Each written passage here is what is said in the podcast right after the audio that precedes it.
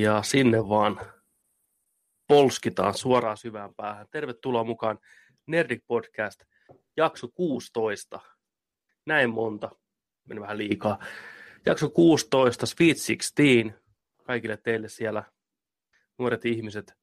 Tervetuloa mukaan tosiaan. Nyt on huhtikuun toinen päivä, herran vuotta kaksituhattakahdeksantoista.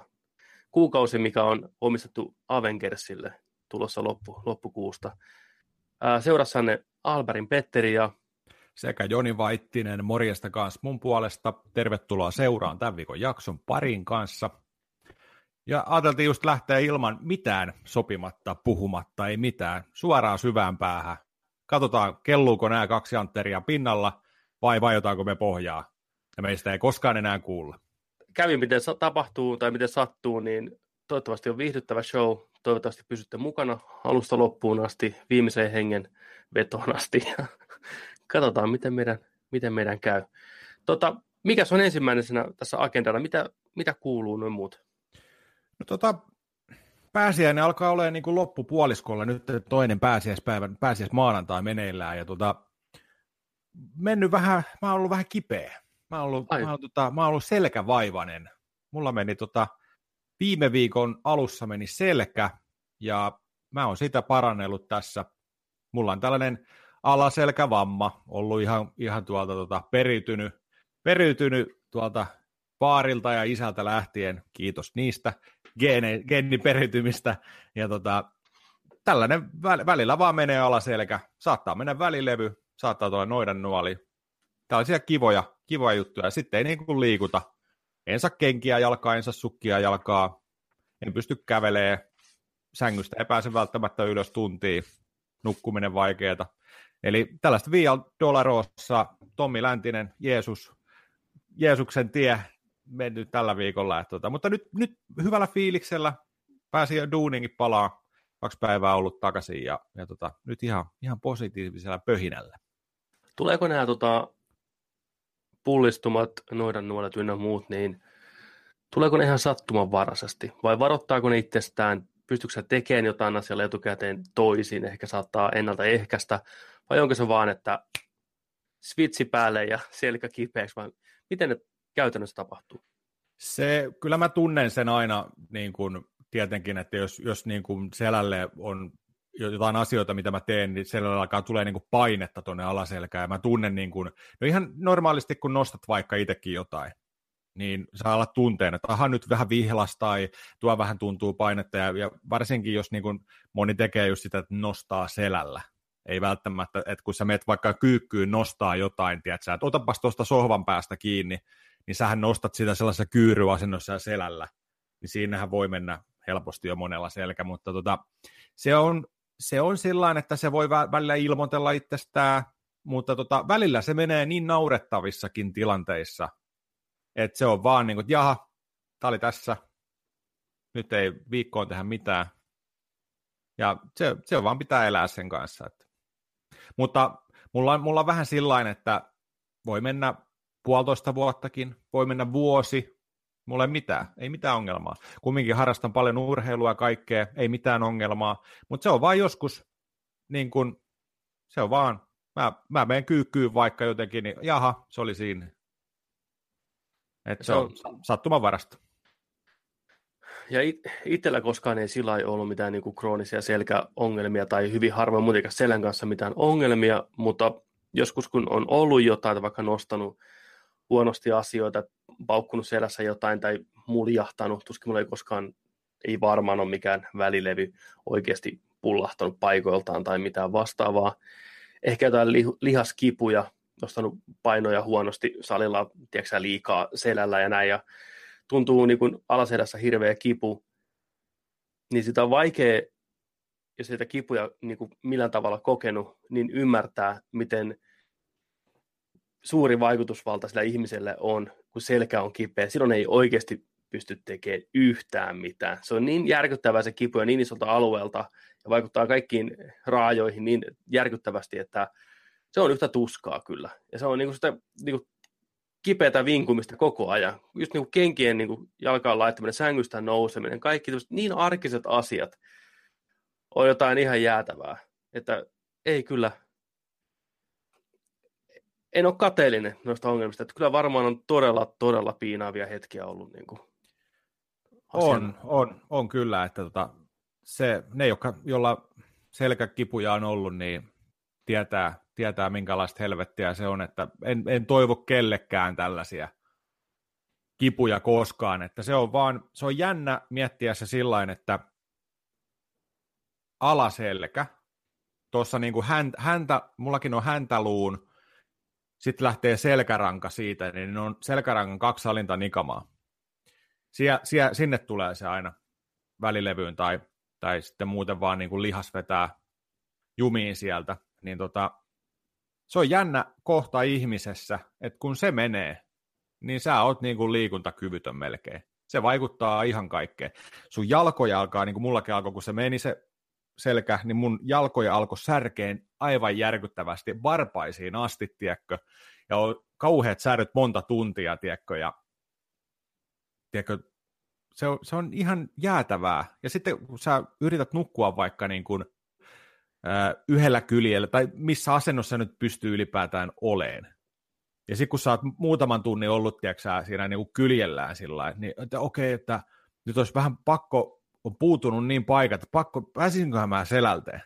Sitten sä yrität joku kolme minuuttia, tiedätkö, vaihtaa asentoa siinä, ja yhtäkkiä, kun sä menet ihan hiljaa näin, niin aah, tiedätkö, sä yhtäkkiä tulee sellainen, vetää kaikki lihakset ihan jumiin, niin se tuntuu, kun sulle painettaisiin viisi tikaria suoraan sinne hermoon. Joo, ei, ei. Ihan, ihan kamalaa. Mutta nämä on näitä, näiden kanssa pitää elää, ei voi mitään.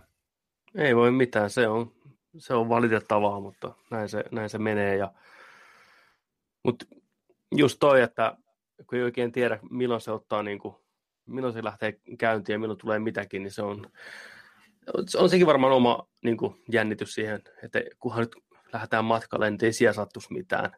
Mm. Tai, näin, sitä tuo aina vähän kuitenkin takaraivossa miettiä, että kumpa se nyt ei tulisi. Niin kuin, just, onko mitään muista kysystä aikaa, että olisi tullut just pahimpaan mahdolliseen hetkeen, että, että ei nyt ja saman tien sitten jotain. Vai onko ollut onnea matkassa, koputetaan puuta nyt, niin että ei, ei jatkossa kaikkea huonosti? Jotain, jotain joskus tietenkin ollut sillä, että on ollut jotain tosi tärkeitä salibändipelejä, on tullut niin kuin tulossa viikonloppuna tärkeitä pelejä, niin just ennen sitä on mennyt selkä. Sillä nyt ei voi mitään sitten, mutta, tota, mutta ei, ole, ei ole mitään just sellaista, että olisi ollut tietysti joku niin kuin etelän matka tai joku tällainen, että jossain terminaalissa, tiedätkö sä, ai, ai, ai, sieltä ja paareilla, tiedätkö, pois tai mitään, mutta tota, ei, ei ole sellaista kyllä ollut. Onneksi. Niinpä. Mites lääkityspuoli, särkylääkkeitä, onko kuinka vahvoja käytössä? Tarviiko käyttää lihasrelaksantteja ynnä muita? Joo, joo tarvii. Elikkä, elikkä mulla on aina niin kuin lihaksen rentouttajia, mikä niin kuin hirveän väsyttäviä lääkkeitä. Et tota, sitten sitten tota, tietenkin aina joku tuollainen kuuri, niin tulehduskipulääkkeitä. Ne on niin kuin ne juttu, että se, ne yleensä puree sitten, että menee pari-kolme päivää, kun sä oot aloittanut sen kuurin, niin sitten alkaa niin kuin, sä alat huomaan, kun sun selkä alkaa niin kuin olemaan sellainen, ja jaha, nyt alkaa niin kuin suoristuunkin ja näin, että, että se menee paremmaksi sitä kautta sitten, että tota. Mutta niillä, niillä oikeastaan. Toi on kyllä, täälläkin varmaan moni katsoja, kuulija voi helposti ajatella, että vähän hienoa, saa niin kuin viikon vapaata töistä, että pääsee pelailemaan ihan rauhassa, tai niin voi vaan hengata himassa, kun tiedätkö näin. Ei. Kukaan ei. ei halua sitä, ei varmasti oikeasti niin kuin, sellainen intensiivinen kipu, sen kanssa kun joutuu elämään, oli se missä tahansa kohtaa kroppaa, niin saisit mieluummin terve koko ajan. Tekisit töitä vaikka tuplasti enemmän, kun sä et tullut kokea sitä samaa kipua. Että joo, mä, mä muistan joskus, tota, mulla meni, meni jotenkin sillä, että mä menin alamäkeen, oli kevät, oli, oli irtohiekkaa.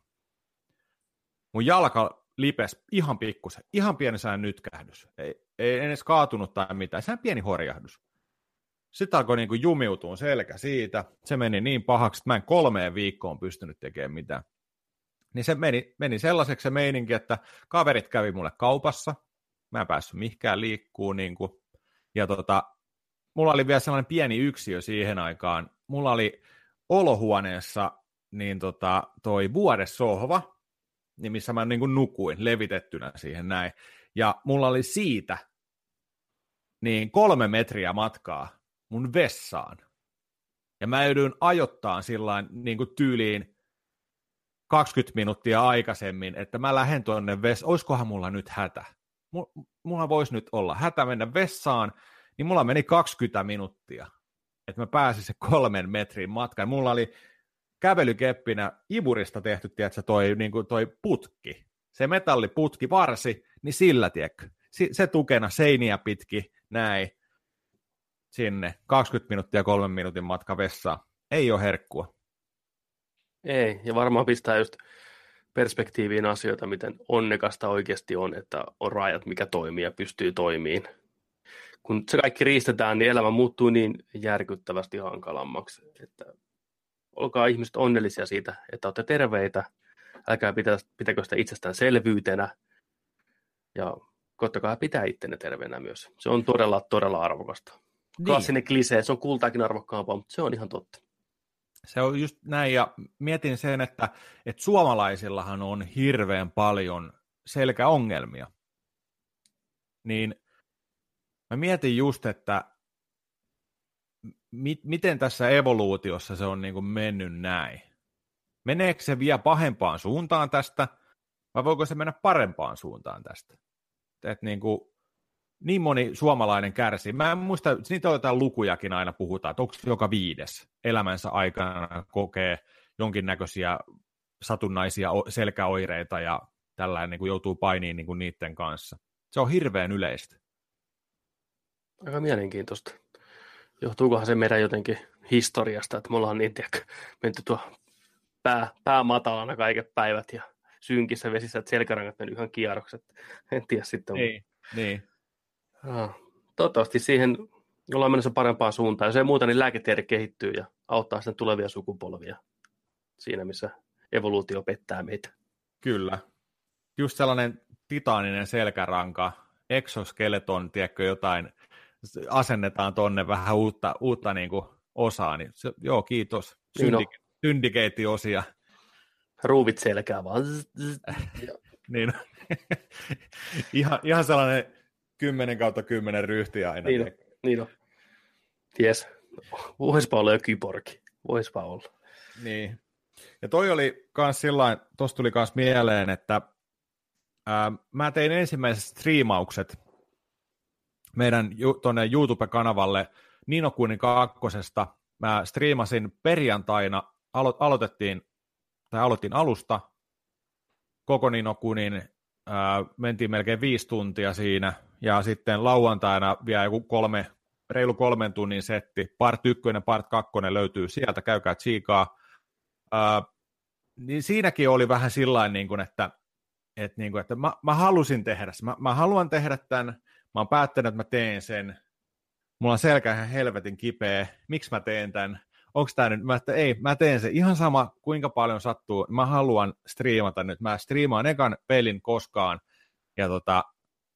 Tykkäsin sitä tosi paljon, mutta kyllä sekin oli sillain, että, että tota, jos, teillä, jos olisi ollut vain kamera sinne tuohon olkkariin, tiedätkö, missä mä pelasin, niin se oli just sellaista, että tota, eka mä istuin vähän sohvalla, sitten mä yritin vaihdella vähän asentoja, kiemurtelin siinä, sitten vähän tietokonetuolia vähän siihen, siinä pelailin, ja välillä mä seisoin, ja välillä mä kävelin huonetta ympäri, että mä jäin enemmän jumiin, niin sellaista mentiin viisi tuntia siinä. Että se oli, onne, no... Se olisi ollut ihan hauska lisä kyllä siihen, että tota. Mutta hyvä, hyvä siitä striimistä tuli ainakin omasta mielestään tollainen, että tota. Se oli tosi kiva. Joo, siellä tosiaan meidän YouTube-kanavalla täällä, jos te katsotte tätä, hei, niin kahdeksan tuntia reipas, ainakin kahdeksan tuntia, Ni no Kuni kakkosta, ihan alusta lähtien, niin kuin eteenpäin Joni pelasi ja kärsi teidän puolesta, kun Jeesus kärsi teidän syntien puolesta pääsiäisenä. Huomaatteko tämän yhtäläisyyden tässä? Ja voiton puolelle, eli kovalla työllä tehty striimi. Kannattaa käydä kattoon. Peli on aivan huikean näköinen. Ja näytti ihan hyvältä peliltä muutenkin. Vähän se oli helpohkon oloinen. Hän itsekin sanoikin siinä, että niin kuin helpolta vaikuttaa, mutta kyllä sekin vaikeus nousi taas sitten sieltä loppupeleissä. Mutta onko se perusta yhtään enempää? Vai onko se, onko se... No niin, okei. Okay. tota, nyt kun on tällä ei tullut pelattua, sä oot päässyt miettimään sitä pelattua, kun siinä striimatessa, striimaaminen on jännä juttu siinä mielessä, sitä pelaa, mutta tavallaan on koko ajan tietoinen siitä, että tätä ihmiset katsoo, sitä tuu niin kuin ensinnäkin puhuun ääneen taukoamatta, selittää asioita, mitä normaalisti kun pelataan, niin pidetään pään sisällä. Se, se on taito, mikä kanssa pitää niin kuin harjaantua ja oppia tekemään sitä. Se on tosi oudon tuntusta aluksi vaan niin kuin pelata ja puhua tässä näin. Mutta varsinkin tokassa lähetyksessä äijä puhuu tosi hienosti niin kuin alusta, alusta asti koko ajan. Ja ihan semmoista niin kuin puhuit vaan, selostit mitä tapahtuu. Se oli tosi kiva seurata sitä tokan lähetystä, kun rupesi vähän niin kuin luistamaan se puhuminenkin siinä samalla paremmin.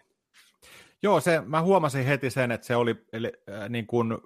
se oli jotenkin paljon jouheempaa, sellaista niin kuin iisimpää heti se seuraavan päivän, niin kuin, kun oli se viisi tuntia siinä alla, alla harjoittelua ja vähän tällainen, niin tota, ja se, se siinä tuntui ehkä hauskalta sillain, että kun siinä perjantain striimissä, niin siellä oli, siellä oli muistaakseni, onko samaan aikaan linjoilla maksimissa joku seitsemän katsojaa. Kiitos teille kaikille. Ja lauantaina sitten se meininki oli erilaista, että koko päivän aikana, se kolmen tunnin lähetyksen aikana, niin se oli neljä katsojaa. Ja siellä aina kävi yksi linjoilla ja katsoi, että mikäs, mikäs meininki täällä on, ja sitten se poistui sieltä. Niin se, että mä näin, näin sen koko ajan ja kumminkin höpötin itsekseni sen kolme tuntia, niin se oli niin kuin sellainen hauska, hauska meininki siihen sitten. Että, mutta se on hyvä, hyvä reeniä just tällainen. Että. Kyllä, se on. Ja mä huomasin sen, että mä katsoin sitä perjantai-striimiä ja sitten mä katsoin lauantai-striimiä, niin lauantai-striimissä tosiaan se läppä lensi hienosti alusta lähtien. Ja se vähän avasi mulle sen, että minkä takia ihmiset katsoo ensinnäkin striimejä. Me ollaan Jonin kanssa molemmat sitä, sitä sukupolvea, että tämmöinen kaikki striimaaminen on meille vähän vierasta, tai oli ainakin alkuun, että miksi joku katsoisi, kun muut pelaa, kun itse voi pelata. Mutta nyt kun mä, me siinä valmistauduttiin tyttöystävän syntymäpäiväpiippaloille, äijä pyöri siellä taustalla, niin kuin tuttu ääni, oli kiva katsoa, että äijä siellä höpötti, pelasi Ni no Kuni kaksi, mä että joo, tässä tämä pointti on. Ei kukaan katso T V:tä enää nykyään, varsinkaan nuoret hyvin vähän katsoo telkkaria. Ne pistää striimit pyöriin, hoitaa kaikkea muita juttuja siinä samalla, tuttu turvallinen ääni taustalla. Se on kuin tiiäksä, kotiin tulisi tutun ihmisen kanssa olemaan. Sitten mä niin kuin, sit se vähän niin kuin aukesi mulle, että okei, tämä on tämä juttu. Tämän takia ihmiset tekee tätä. Niin, se on just näin. Ja sitten se, että kun tietyt, tietyt striimaajat on kaikille, osalle on niin kuin sellainen, että osa tykkää jostain tietystä tyypeistä näin, ja ne katsoo niitä tyyppejä. Ei välttämättä mitä se pelaa, sekin tietyssä osassa joo, mutta se, että, että mä tykkään tota striimaajaa seurata. Se menee varmastikin juurikin näin. Joo, kyllä meillä tuo töissä on nuorempaa väkeä, joka tota, katsoo paljon näitä striimejä, niin ne luettelee monta ihmisen nimeä, ja silloin tällöin heittää niille ehkä vitosen ja muutaman euro, niin kuin kiitokseksi siitä, että joku istuu kaksitoista tuntia päivässä koneella striimaamassa. Niin, että ne pystyy tekemään sitä ylipäätään. Just se, on, se on hyvä, että niitä pitää tukeakin ja tuollainen. Nimenomaan, ja mä oon tosi iloinen siitä, että niin kuin, varsinkin nykynuorissa on se, että ne mielellään maksaa niille ihmisille. Ne ymmärtää sen, että se ei tapahdu itsestään, se striimaaminen, se vaatii kuitenkin aikaa ja työtä ja sitoutumista, ja se on ilmasta meille katsoa sitä, niin ei ole paljon vaadittu heittää, tiedätkö, muutama euro silloin tällöin niin kuin kiitoksena siitä, että hei, jaksat tehdä. Ja sitten kun ihmisiä on kymmeniä tuhansia, mikä heittää sen muutaman euron, niin sillä hän elää. Ei se on niin kuin, ei huono ollenkaan. Kyllä. Mä mietin kanssa tuossa se, että me, me, meidän tarvii seuraavaksi ottaa tuosta niin kuin Twitch-homma haltuun niin kuin sen striimaaminen sun osalta, että me sitä kautta niin kuin varmasti voidaan löytää niin kuin enemmän katsojia, kun tuo YouTube ei, ei, se ei ole se main paikka. Se just. Ei ole se main paikka, niinpä. Mm. Se, on, se on ihan totta.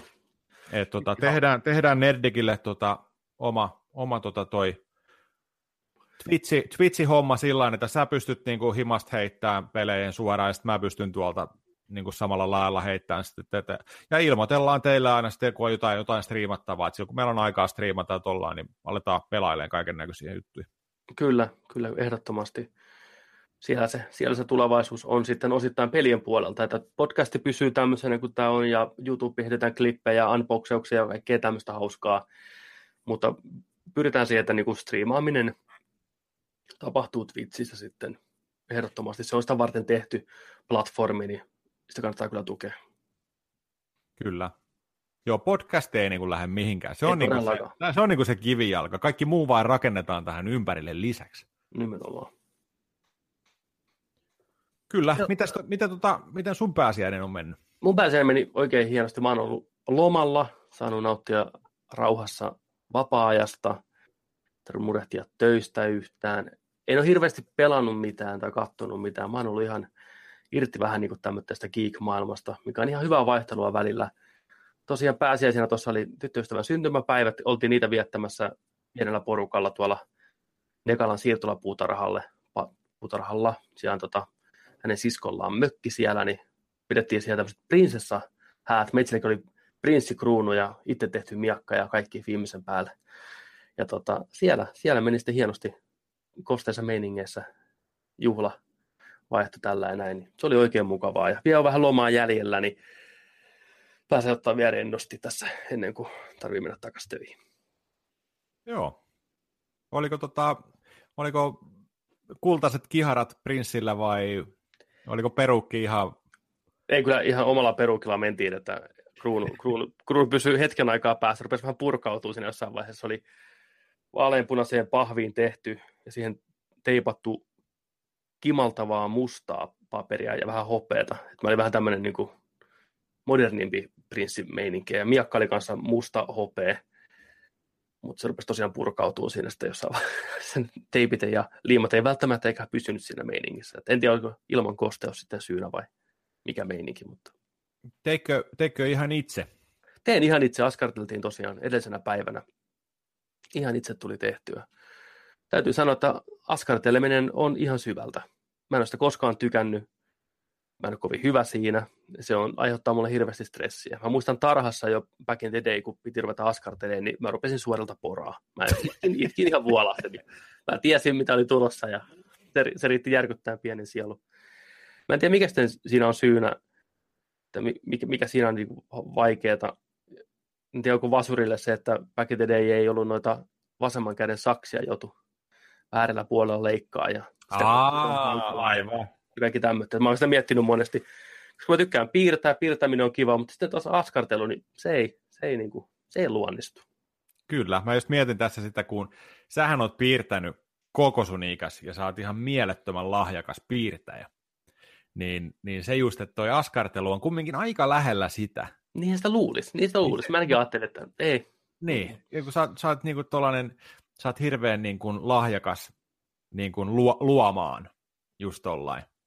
Niin se, että luulisi, että se lähtee se askar, askartelukin, että sä näkisit, että hei, tostahan mä teen, leikkaan tollasen ja tohon mä vedän tollaista, vähän väriä tohon ja näin. Että se lähtisi niinku tollain. Mutta se, se voi muuten olla toi saksihomma. Mietin nyt, pienet hennot, sormet, väärän käden sakset ja ne painaa. Niin. Tiedätkö, et, et, sä, et sä pysty leikkaamaan niille. Joo, ei. Se voi olla, että se on lähtenyt siitä se trauma liikenteeseen ja rakentunut sen päälle sitten pikkuhiljaa. Mene ja tiedä. Mutta askartelu ehkä semmoinen, se vaatii vähän erilaista niin kuin, kuria ja semmoista kurinalaisuutta kuin piirtäminen, mikä on hyvin sitä niin kuin, vapaata ja lu- luontaisaa ja semmoista niin kuin, ajatukset soljuu, sä vähän tuhertelet jotain ja aloitat uudestaan. Toki riippuu mitä piirtää, mutta pääsääntöisesti piirtäminen on hyvin semmoista free flow-meininkiä, kun taas askartelu on hyvin semmoista, että nyt leikkaat tähän linjaan, tää ei saa mennä vituiksi, oikea määrä glitteriä, oikeat teipit, liima on just sopivasti, ettei pulsoa ylitte.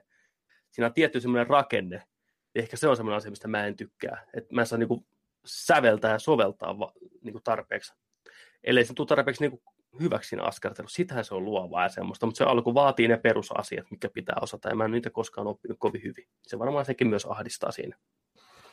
Mutta toi nyt, että kun sä oot, sä oot tehnyt sun prinssiasun, niin sähän oot ottanut nyt seuraavan levelin jo tonne cosplay-hommaan. Mm-hmm. Tässä, tässä, niinku, tässä niinku tullaan. Mä mietin, mä mietin niitä tota noin... Mä editoin ton pois, mä editoin ton pois, että kukaan ei pysty...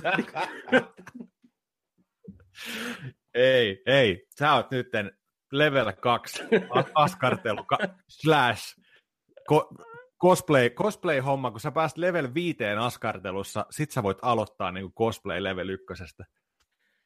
Ei vitsi. mikä olisi semmoinen cosplay? Onko sä koskaan miettinyt, mihin sä pukeutuisit? On, on, monesti, monesti. Mä en tiedä, mä en tiedä. Mulla ei ole sellaista niin kuin yhtä, mm. yhtä niin kuin hahmoa. Mutta tota, monesti kun mä katon videoita ja kuvia, mitä on ollut niin kuin jollain niin kuin tällaisilla komikkoneilla tai wanderkoneilla vai mitä kaikki, kaikilla koneilla, kaikilla, kaikissa tapahtumissa, niin tota,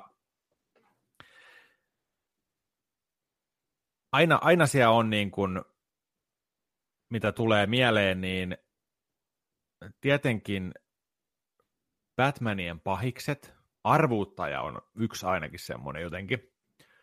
Ää, sitten tota, Deadpool on aina sellainen, se on, se on niin se, se koko vartalon myötäinen puku. Aina, aina näkee niitä Deadpoolin tanssivideoita joka paikassa. Se on semmoinen yksi, mikä olisi ihan kiva, kiva niin kuin vähän hölmöillä siellä puvun, puvun suojassa niin sanotusti, mutta tota, sitten tietenkin mä, eh, kyllä mä haluaisin varmasti joku pelihahmo olla niin kuin ehkä eniten. En välttämättä niin kuin mangasta tai animesta, en välttämättä sarjakuvista, en välttämättä elokuvistakaan niin paljon, mutta kyllä niin kuin pe- pelihahmo. Solid Snake olisi kova. Snake olisi kova, se olisi kyllä. Se on klassikko, ajaton. Se olisi kyllä. Olisiko siinä teikäläiselle tota, Tampereen koneille? Niin, en mä tiedä, mulla on tämä pieni takatukkakin täällä kasvussa nyt, niin mä voisin pikku tuohon, tiedätkö, kyllä, syksyyn mennessä kasvattaa. Joo. En mä tiedä. Se, se, se olisi kyllä siisti. Eikä olisi vaikea tehdä, kun alat miettiä sillä niin kuin. Se ei ole semmoinen mahdoton homma. Ei, se on ihan niin kuin helposti tehtävissä. Se olisi niin kuin mukava. Voitaisiin kuvata video siitä, kun ei rupea rakentamaan sitä pukua ja lopputulos sitten. Niin. Sä tulet nauraa mulle kuvaa video, kun mä yritän leikata saksilla. Niin. Ja sulla ei painetta siinä ollenkaan. Ai, katsotaan, niin. katsotaan. Joo. Ehkä siinäkin on vaan se, sitten sit se on vaikeaa, tiedätkö, se aloittaminen. Koska mä huomasin, ainoa tosiaan, mitä, mitä on koskaan tehnyt, niin viime syksynä tosiaan tein, tässä mä taisin mainitakin jo, niin tein tota ton Ronald McDonaldin puvun. Mulla oli keltaiset housut. Ne oli tota tollaista niin kuin sadeasusta, kirkkaan keltaista. Oli helvetin vaikea löytää kirkkaan keltaista tavaraa, niin kuin paitaa, takkia, mitään tällaista. Ja housut tosiaan löysin, ja sitten mä tein, tota, mulla oli niin kuin valkopuna, raitainen, toi pitkähihanen, ja sitten mä tein punaisen liivin, ja McDonaldsin logot tohon, ja selkään tein, leikkasin logot, ja tota, sitten mulla oli punainen perukki, ja valkoiseksi naama, ja, ja sitten meikattiin, ja sitten mä tein sellaisen vielä nä- näin ison suun, mikä menee tänne, missä on niin kuin sellaista, niin kuin, se oli sellainen siirtokuva, toimi erittäin hyvin. Mä olin niin skeptinen sitä kohtaa. Kolme, kolme euroa maksoi sellainen niin kuin siirtokuva suu. Se tuli tosi makeen näköinen. Menkää katsoa. Tuota, siellä löytyy kuvaa mun Instagramin sivulta. Instagramista joni-vaittinen niin löytyy sieltä, niin siellä on, tuota, siellä on kuvaa siitä. Niin, se on tässä aina. Itse asiassa tota, näillä, jotka katsoo tupesta tätä. Niin Aa, jos sä saat siihen, niin joo. joo. Minä, se on oikeasti hieno. Täältä näkyy äijän setti.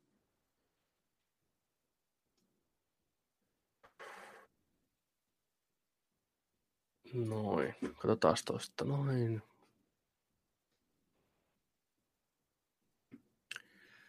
Siinä. Joo. Eli tässä tosiaan, tää on ihan törkeän makea tää, tää suujuttu, että miten sä oot sen niinku tehnyt. Joo, ja siis toi oli vielä sillain, että tota, tota ei pitänyt tehdä. Se ei ollut alkuperäinen idea ollenkaan, mutta sitten vaan niin kun löysin, löysin tollaisen tota, Halloween kamaa, käytiin pitkin Tampereen teettimässä, niin tota. Mutta joo, toi toimii. Kokeilkaa joskus noita irto- tai niinku siirtokuvasuuhommia, niin toimii oikeasti. Niitä on vähän ärsyttävä kyllä raapia sitten pois seuraavana päivänä.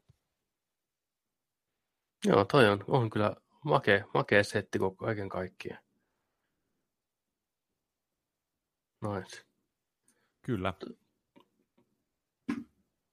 Mutta onhan se hienoa, kun tollain niinku panostaa, niin kyllä se on sen oman fiiliksen siihen ihan ehdottomasti. Siis oli, oli se, siis to, toi just, että meillä oli mun serkun järjestämät juhlat, ja ne oli panostanut siihen. Siellä oli, oli tota mökki, mikä oli vuokrattu tota viikonloppua varten. Siellä oli sisustettu kauhuteemalla, niin kuin sellainen kauhujen talo. Siellä oli nukkeja, siellä oli irtokäsiä, päitä, kaikkea. Siellä oli teurastamo tehty yhteen huoneeseen. Siellä oli, siellä oli, tota, siellä oli ulkona puussa tehty lapsesta ja aikuisesta muotit, sellaiset läpinäkyvät, tiedätkö, tota, muoviset, mitkä menee siellä tuulessa, sellaiset hahmot. Niin kuin. Siis safka oli tehty sillain, että sulla oli pöydällä oli ruumis, niin kuin, niin kuin, äh, siinä oli hahmo, hahmon muotoon tehty jalat, torso ja kaikki tällä. Ja sitten siinä oli, tiedätkö, sellaisessa vuissa se ruoka. Sitten siellä oli suolisto. Ja se oli niin kuin se, se kaikki syötiin käsin sieltä se suolisto. Tällaista. Ihan saatana hyvää safkaa vielä kaikkea. Jumalista. Ne oli, te, ne oli, ne oli niin kuin Lauralle ja Samulille ja Mialle terveisiä. Aivan uskomattomat kemut piditte kyllä. Niin kuin. Ja sitten oli hyvä se, kun kukaan ei tiennyt, miksi kukakin pukeutuu näin. Ja tota, oli vielä sellainen sääntö, että sitten kun alkaa jengi valuun sinne paikalle, niin kukaan ei saa sanoa käsipäivänä omaa nimeensä kellekään, vaan siinä tehtiin tällainen murhamysteeri sitten alussa. Ja se, se loi sitä tunnelmaa, tiiätkö, kun sinne tuli yhtäkkiä kaksikymmentä henkeä on siellä niin kun odottaa, että mitäs nyt tapahtuu, istuu siellä olohuoneessa tällä näin, meitsi painaa levyltä vähän jotain tosi tiukkaa tiivistunnelmaista raitaa siellä ja näin. Sitten kaikki on vähän sillä hermostuneita. Sitten, sitten siinä tulee tämmöinen pieni leikki, tällainen murhamysteerihomma. Niin kuin. Ja tota, joo, toi oli ihan älyttömän hieno, hieno kyllä kaikin puolin. Ja sitten se oli hauska, kun mun serkun kaverit, niin ne ei ekaan kolmeen tuntiin niin kuin tiennyt, että, että se on mä siellä niin kuin sen Ronaldin alla, kun ei saanut sanoa nimiä eikä mitään. Ne ei tunnistanut. Sitten mä olin sellainen, että jes, tää toimi tää puku ihan täysin. Se oli, se oli kyllä siisti. Mitä enemmän panostaa, tuossa teemajuhlat, kun näkee vaivaa ja sitten kun itse näkee vielä vaivaa sillä, että hei mä haluan oikeasti nyt, että mä en osaa, mä en osaa tehdä tätä pukua, mutta mähän jumalauta teen tämän puvun ja niinpä tein. Ja se oli niin kuin se onnistumisen tunne. Hienot juhlat kaikki, niin ehdottomasti suosittelen. Kyllä, pieni panostaminen ei ole koskaan väärin, ja varsinkin pippaloissa, niin kun näkee sen vaivan, niin kyllä se nostaa vaan sen tunnelman kaikille siellä ihan eri sfääreihin. Et suosittelen kyllä, tosi hieno, tosi kiva kuulla, varmaan oli ihan huikeat pippalot kyllä. Kyllä. Tuosta tulikin mieleen, mennään uutisten puolelle, mm-hmm. aasinsiltana, kun puhuttiin nyt tuosta tota Solid Snakeista. Nyt on, nyt, nyt on pyörinyt huhu. Nyt on pyörinyt huhu, että Metal Gear Solidista, eli ensimmäinen Metal Gear Solid yhdeksänkymmentäkahdeksan vuonna tullut Pleikkari ykköselle, siitä tehtäisiin remake. Ajatuksia? Ajatukset on vähän tota, ehkä sekavat. Metal Gear Solid ensimmäinen tosiaan vuonna yhdeksänkymmentäkahdeksan oli semmoinen peli, mitä mä muistan niin kuin odottaneeni kuin kuuta nousevaa. Mä olin jo vuosia aikaisemmin ollut tota, jälleen kerran lintsannut koulusta, mennyt Metson kirjastoon, sinne tuli noita ulkomaalaisia pelilehtiä. Niin se oli Tokyo Game Show messuilta ensimmäiset niin kuin, kuvat tästä uudesta Metal Gearista. Ja ne kuvat on sitä pelin alusta, kun ollaan siellä, tullaan sinne tota Shadow Moses Islandille sieltä alakautta, sinne siinä tota semmoinen niinku varastohangarialue, mistä sitten nostaa hissillä ylös helipad-alueelle, se näkyy semmoinen helikopterin laskeutumisalusta ja vähän lunta ja sitten se Shadow Moses-kompleksi siellä taustalla. Ne kuvat oli siitä, se peli oli ihan niin kuin vaiheessa vielä siihen aikaan ja saman tien se puhutteli meikäläistä Musta oli ihan huikea idea jo ihan pentuna se, että vihollisia ei ollut mallinnettu, vaan kaikilla oli ne huput naamassa tai ne ski-mäskit päässä. Näytti niin coolelta. Ja oli, tiedätkö, Solid Snake painautuneena seinää vasten. Ja siinä kerrottiin, kuinka he pystyy niinku hiipiin ihmisten taakse ja taittaa niiden niskat ja raahaa ne ruumiit pois. Ja se vaikutti ihan uskomattomalta kokemukselta. Ja siitä lähtien alkoi hirveä odotus. Me puhuttiin viime jaksossa tästä, kun ei tiennyt, koska pelit tulee oikeasti. Soiteltiin, tiedätkö, Metal Gear Solid näkyy, tiedätkö, jossain mainoksessa, niin kysy. Ja sitä soitettiin ja kysyttiin. Call and ask. Call and ask. Käytiin piinaamassa pelikauppojen myyjiä. Koska tulee Metal Gear, koska sitä pääsee pelaamaan. Meni vuosia ja ensimmäinen kerta, kun se tuli pelattua, tuli pelattua se japaninkielisenä. Meidän yhteinen ystävämme Marko oli tota, siihen aikaan, nyt pitää kuulijat muistaa se, että siihen aikaan ei ollut rahaa, tämä on huono tekosyy, mutta ajat oli erilaiset. Modattiin pleikkareita ja pelejä niin kun poltettiin ihan huoletta, kopioitiin suoraan, tuli tuolta isosta maasta, tuli Jen- Jenkki Xenogearsia, tuli Metal Gearia, tuli kaikkea tämmöistä viimeisen päälle. Ja tuli pelattua tosiaan M G S:ssä japaninkielisenä läpitte ensimmäisen kerran. Tajuamatta juonesta mitään, mutta ne välianimaatiot oli jotain ihan huikeita. Ei ollut koskaan en nähty mitään semmoista. Tarinan kerronta peleissä oli ihan toisenlaista. Se, miten Kojima leikkasi ja editoi ja kuvasi kaikki ne välianimaatiot, oli ihan puhdasta nannaa meikäläiselle. Se on kuin leffa olisi kattonut.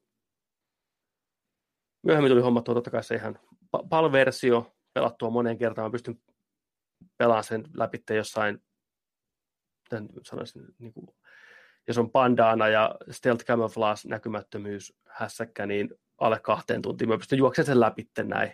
Ihan niin kuin, siis on, on pelannut sen niin monta kertaa läpi, että mä pystyn sen unissani vetämään. Kaikki ne hahmot ja se maailma kyllä imi niin mukaan, että mä olin ihan hirvittävä fani monta monta vuotta. M G S kaksi on varmaan toinen semmoinen peli, mitä on odotettu ihan uskomattomat määrät. Mä näin unta siitä öisin ja hommasin Zone of the Endersin ihan sen takia, että pääsin pelaamaan sitä demoa. Toki se peli oli itsessään hyvä, Zone of the Enders oli hyvä muuten, mutta kyllä se M G S kaksi demo oli se, minkä takia sitä peliä myytiin niin paljon aikanaan. Anyways, Metal Gear Solid on mulle tärkeimpiä pelejä, mitä koskaan on tehty. Se on määrittänyt mun pelaamista vuosikymmenet jo. Aina kun tulee uusi osa, jotain Metal Geariin liittyvää, niin kuin proper Metal Geariin liittyvää, niin se on pakko nähdä, pakko päästä kokeen. Sitä tehtiin remake vuonna kaksituhattaneljä muistaakseni, vai kaksituhattaviisi.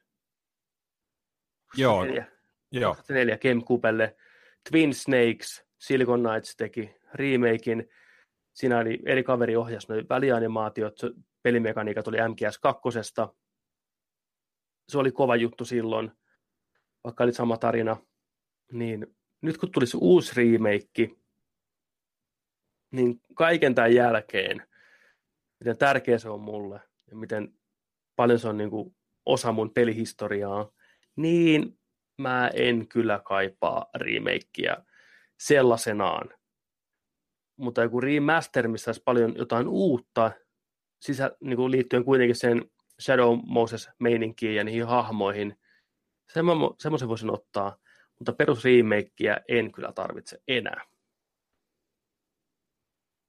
Mä mietin tuota asiaa kanssa, että jos se tulisi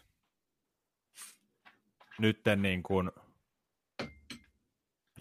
remake, remasteri, niin ihan niin kuin puhutaan niin kuin yksi yhteen, mutta vaan niin kuin jollain Unreal neljä-moottorilla ja tämän päivän tehoilla ja näin. Niin riittäisikö se? Ei se riittäisi, ikävä kyllä. Siis tämä huhu varmaan liittyy siihen, kun Bluepoint, firma, mikä teki remasterin tuosta Shadow of Colossuksesta, nyt viittasi, että seuraava projekti on vielä isompi ja vielä kovempi juttu. Niin saman tien huhuthan lähti liikenteeseen, että se olisi Metal Gear Solid. Kyllä, koska ne on tehnyt tämän Metal Gear Solid H D Collectionin. Kyllä, niin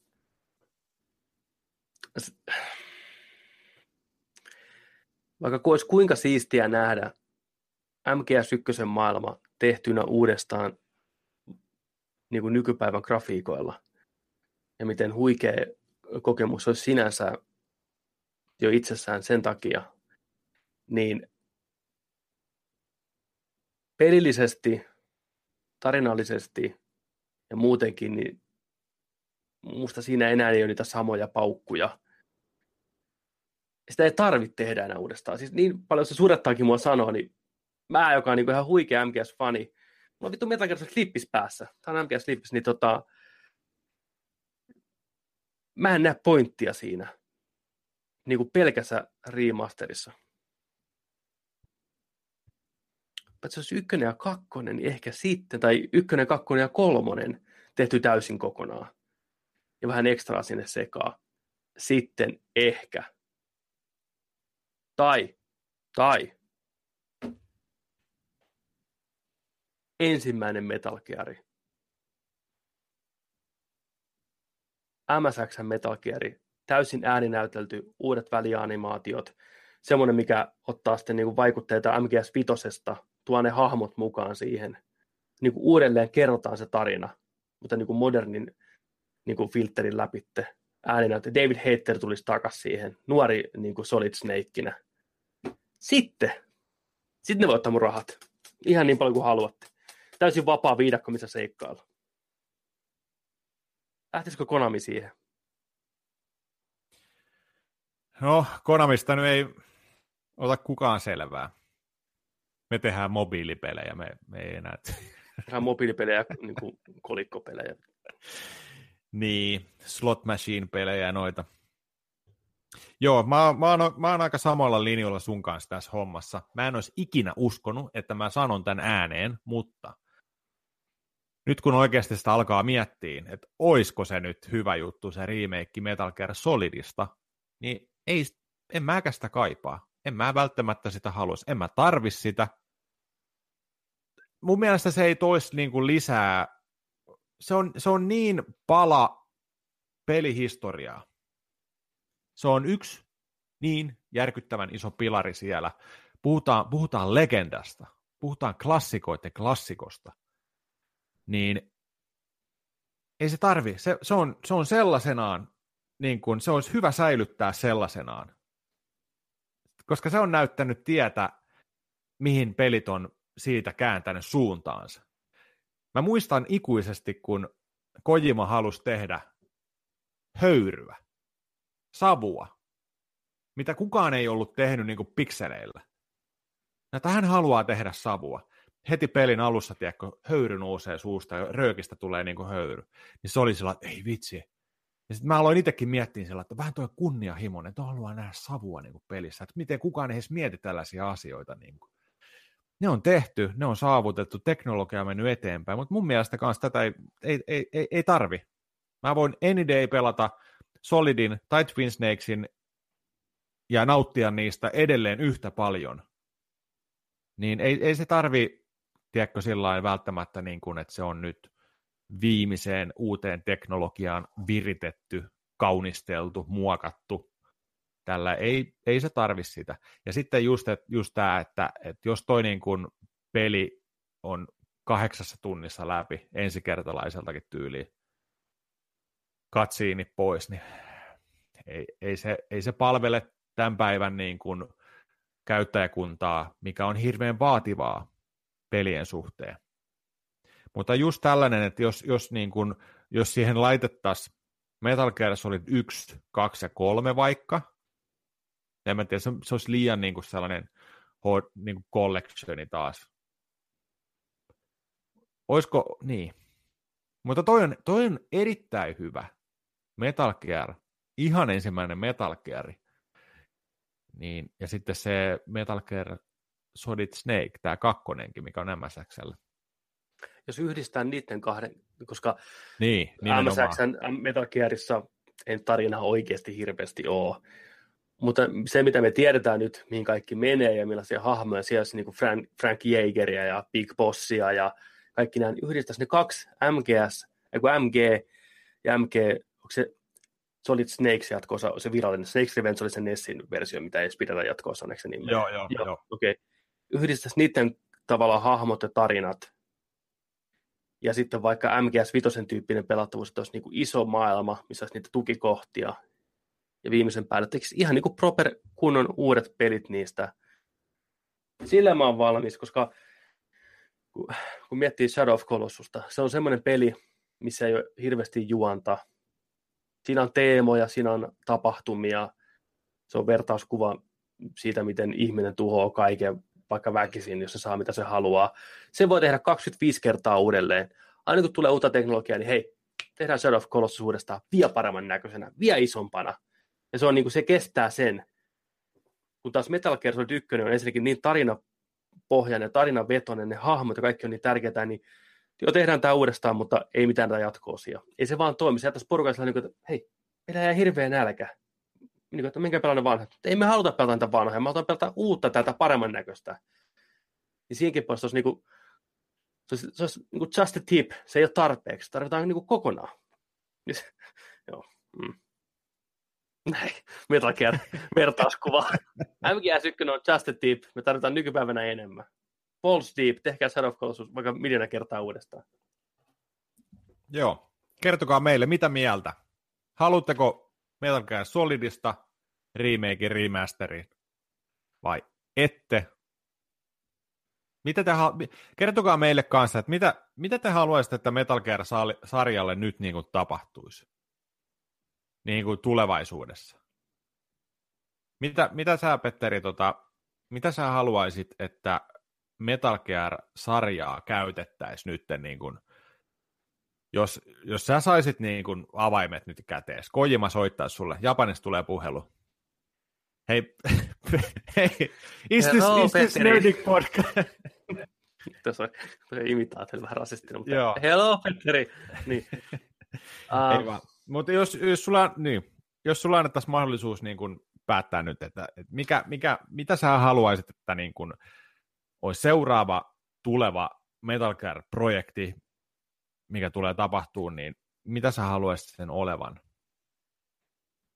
Tuo on erittäin hyvä kysymys, ja olen tätä kyllä nyt miettinytkin jonkin aikaa tässä. Kun me kaikki tiedetään, mitä sille sarjalle tapahtui, se päättyi, päättyi vitoseen. Vitonen on hyvä peli. Se on parhaiten pelaava Metal Gear, mitä koskaan on tehty. Sitä on ilo pelata. Sama ei voi sanoa muista Metal Gearista. Ne on vähän ollut hankalia ohjata ne ja kontrollit vähän niin kuin turhan monimutkaisia. Käyttää kaikkia ohjaimen nappeja vähän sellainen niin kuin oudolla tavalla. Vitonen korjasi kaiken tämän. Se toimii kuin rasvattu salama. Mä oon yli sata tuntia pistänyt siihen kaiken kaikkiaan aikaa. Ja nautin joka hetkestä. Se, missä se pettää tavallaan fanin, on se tarinan kerronta ja se, että se on jäänyt vajaaksi. Sitä ei saatu tehdä kokonaan loppuun sellaisena, kun Kojima sen halusi tehdä, ja sen kyllä huomaa. Myöskään osa niistä tarinavalinnoista, niin en tykkää, miten Kojima sen, mihin, mihin suuntaan se vei. Se viimeinen silaus oli ihan toimiva siinä, mutta tota, mitä mä haluaisin nähdä tulevaisuuden Metal Gearilta? Mä haluaisin nähdä uuden tiimin, uuden tiimin, mitä, mikä ei ole koskaan aikaisemmin päässyt tekemään Metal Gear-peliä. Siis mukana näitä veteraaneja, jotka on ollut tekemässä aikaisempia. Ei välttämättä Kojima itse, Kojima itsekin saa olla mukana, mutta uutta verta. Sitten Artisani, Yoichi Inkawa ja muut kaverit, mitä on ollut alusta lähtien mukana, olisi niin kuin enemmän antamassa suuntaa sille. Se sijoittuisi ajassa eteenpäin sillä lailla, että Solid Snake olisi, se on vanha mies, mutta se olisi vielä vanhempi, ja se olisi tavallaan sitten se ryhmän johtaja, ja siellä olisi uusi klooni, mikä on niin kuin Big Bossin veronen, ja uudet hahmot, kaikki uudet pahikset. Olisi kiva nähdä vanha, vanha niin kuin Hal Emmerich siellä, vanha Meryl, mitä niille hahmoille kuuluu. Se olisi ihan suora jatkumo siihen, mihin tavallaan nelonen päättyi. no vuosikymmenen päähän. Että se voisi mennä ihan niin kuin aika kreiseenkin suuntaan. Sen mä olisin nähdä hullun futuristisen Metal Gearin uusilla hahmoilla. Tämä on vähän sellainen turvallinen, turvallinen, mutta se on toisaalta mitä mä haluan. Että mä haluan nähdä näitä samoja hahmoja uusissa tilanteissa. En mä kaipaa mitään täysin rebootia tai ihan niin kuin eri suuntaan lähtevää meininkiä. Hyvää toimintaa, hyviä ikimuistettavia hahmoja ja tapahtumia. Metal Gear Reborn. En mä myöskään välttämättä halua mennä menneisyyteen. Tai jos Bluepointin pitää tehdä joku Metal Gear, niin ehkä se alkuperäinen Metal Gear, mutta ei mua niinku prequelit kiinnosta sinänsä. Mä haluan nähdä eteenpäin tulevaisuuteen, mitä hahmoille tapahtuu. Ja mä ehkä haluan, että Solid Snake, Solid Snakein tarina tulee oikeasti päätökseen. Se voisi olla peli, missä tavallaan se antaa sen soihdun eteenpäin uudelle sukupolvelle lopullisesti ja kuolee. Se peli voisi alkaa sillä, että vanha Solid Snake istuu Alaskassa pimeässä kodissa ja se ensimmäinen alku pelattaisi sillä. Se pääsisi niin kuin vanhalla miehellä. Se ohjaus olisi vähän kankeeta ja haparoittisi näin ja sitten sinne taloon hyökkää joku kommando, kommandoryhmä, tiedätkö, helikopteri fuf, fuf, laskeutuu sinne pihaan. Se on semmoinen iso, iso tota, omakotitalo, ilman valoja tai mitään, että se on sähköt poissa. Se olisi niinku tutorialista kautta, että sä niinku liikutaisit vanhaa miestä siellä ja vetäisit niskoja poikki ja nappaisit niiden aseita ja koetaisit selviytyä, koetaisit soittaa Merylin apua ja tällä. Lähtisit susi, susien kanssa niinku juokseen pakoon sieltä niinku susikelkalla, haskikelkalla pakoon. Vähän yhdistä sitä niin kuin ensimmäiseen Metal Geariin ja sitä kautta niin kuin eteenpäin sitten. Joku semmoinen olisi kiva. Kuulostaa kyllä hyvälle. Itse tota, mulle, mulle tota, riittäisi varmaan ihan sellainen, että kerrottaisiin jotain tarinoita, mitä, mikä on niin kuin Metal Gear ykkösen ja Metal Gear nelosen, Solid nelosen niin kuin välistä just, niin kuin tarinallisesti, siitä aikamääräistä välistä, mutta just sellaisia tarinoita, mitä ei ole kerrottu, mitä on tapahtunut jonkun osien välissä vaikka. Jotain pienempiäkin tarinoita, eri hahmoillekin vähän. Se voisi olla ihan hyvä sillä täydentää sitä hommaa. Mutta toi, toi tekisi kyllä ehkä, niin kuin, jos miettii jatkumon kannalta sitten niin kuin pitkälle tulevaisuuteen. Puhutaan niin kuin seuraava kymmenen viisitoista vuotta niin kuin Metal Gear-pelejä, niin toi olisi uusi, uusi niin kuin alku, uudet hahmot ja tällainen. Olisiko se sitten Metal Gear, olisiko se jotain muuta, jonkun muun niminen sarja tai jotain, mutta, mutta niin, se olisi mahdollinen. Sillä voisi antaa ihan mahdollisuuden. Kyllä. Koska, koska että joko, että loppuuko tämä koko homma vai että tehdäänkö tällaisia niin kuin Metal Gear Survive-ratkaisuja, niin tota, sitä voisi miettiä ihan tosissaan. Mutta tota, pakko sanoa, että jäin miettiin tuossa viime jaksossa, me puhuttiin ää, Collector's Editioneista, ja puhuttiin siitä, että mikä olisi, tai sanoit, että et, et mikä olisi seuraava peli, mistä sä haluaisit ostaa Collector's Editionin, jos se on hyvin tehty. Ja tota, Last of Us Part kaksi oli, nousi tapetille, mutta enemmän vielä nousi ta- tapetille toi Death Stranding. Ja puhuttiin sitä kapselivauvasta, mikä olisi ihan jäätävän hieno, niin kuin, että se näyttäisi peukkua siellä se pieni vauva. Olisi siellä vauvakapselissa. Mä aloin miettiä tätä, että mitä jos se Kojiman isoin kusetus koskaan onkin sillain, että se vauva siinä Death Strandingissä on Solid Snake. Mä olisin ihan, mä olisin ihan tiiäksää messissä. Kelpaa, käy. Todellakin. Läpi aikakausien ja eri ulottuvuuksien Norman Reedus ja Guillermo del Toro on kantanut nuorta Solid Snake-vauvaa kloonia, jotta sitä pystyy tulemaan se sankari, joka sitä pitää tulla. Kyllä se käy. Mä olisin ihan valmis. Ja eikä mua haittaa, että Death Stranding oikeasti olisi seuraava Metal Gear. Että ne oikeasti tekee sen, mitä nyt porukka internetissä taas spekuloidaan, niin on se, että se oikeasti on M G S. Niin ei mua haittaisi. Mä olisin ihan niin kuin fine. Mä mietin sitä, miksi tämmöinen hirveä tiiäksä, show, mutta se kuuluu Kojiman tiedätkö, meininkiin, estetiikkaan, niin antaa palaa vaan. E kolme -messut. Mä kiljun, jos näin tulee tapahtuu. Kept you waiting, huh? Tuo olisi kyllä helppo. David Hayter olisi siellä. Puhuisi siellä vauvana. Se vauva puhuisi. They kept you waiting, huh? Joo.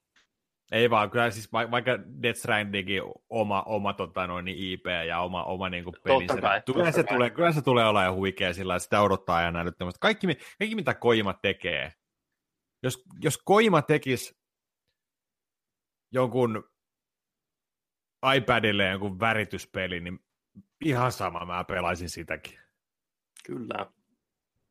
Ihan sama, se... mitä se äijä tekee, niin mä seuraan. Se on ansainnut mun rahat loppuelämäkseen niillä peleillä, mitä se on tuottanut ja tehnyt ekasta Metal Gearista lähtien aina Solideihin ja muihin, niin tota, Poktai, legendaarinen Poktai. Se on se, se miehen tuotoksesta kuitenkin niin suuri osa sitä nautintoa ja sitä syytä, minkä takia mä pelaan videopelejä, että mä oon sille velkaa sen seitsemänkymmentä kerran neljään vuoteen. Se mies multa haluaa.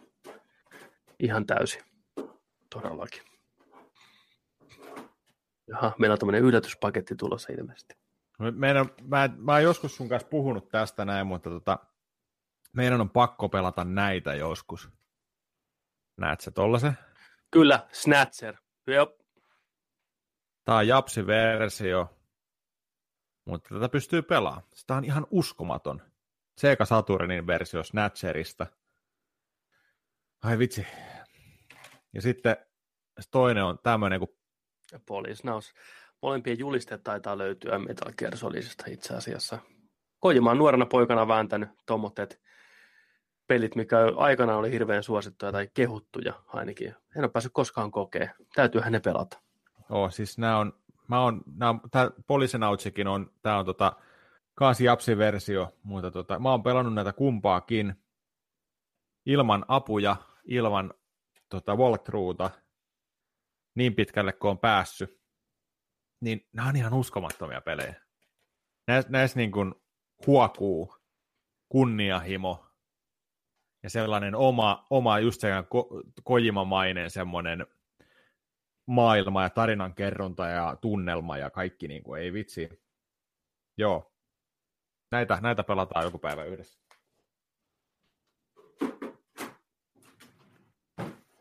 Mutta jos se Bluepoint, eikö se Bluepoint ole se firma, mikä kääntää, taitaa olla? Joo, Bluepoint. Jos se ei ole Metal Gear Solid, niin minkä sä haluaisit, että se on? Mistä ne tekee remakein?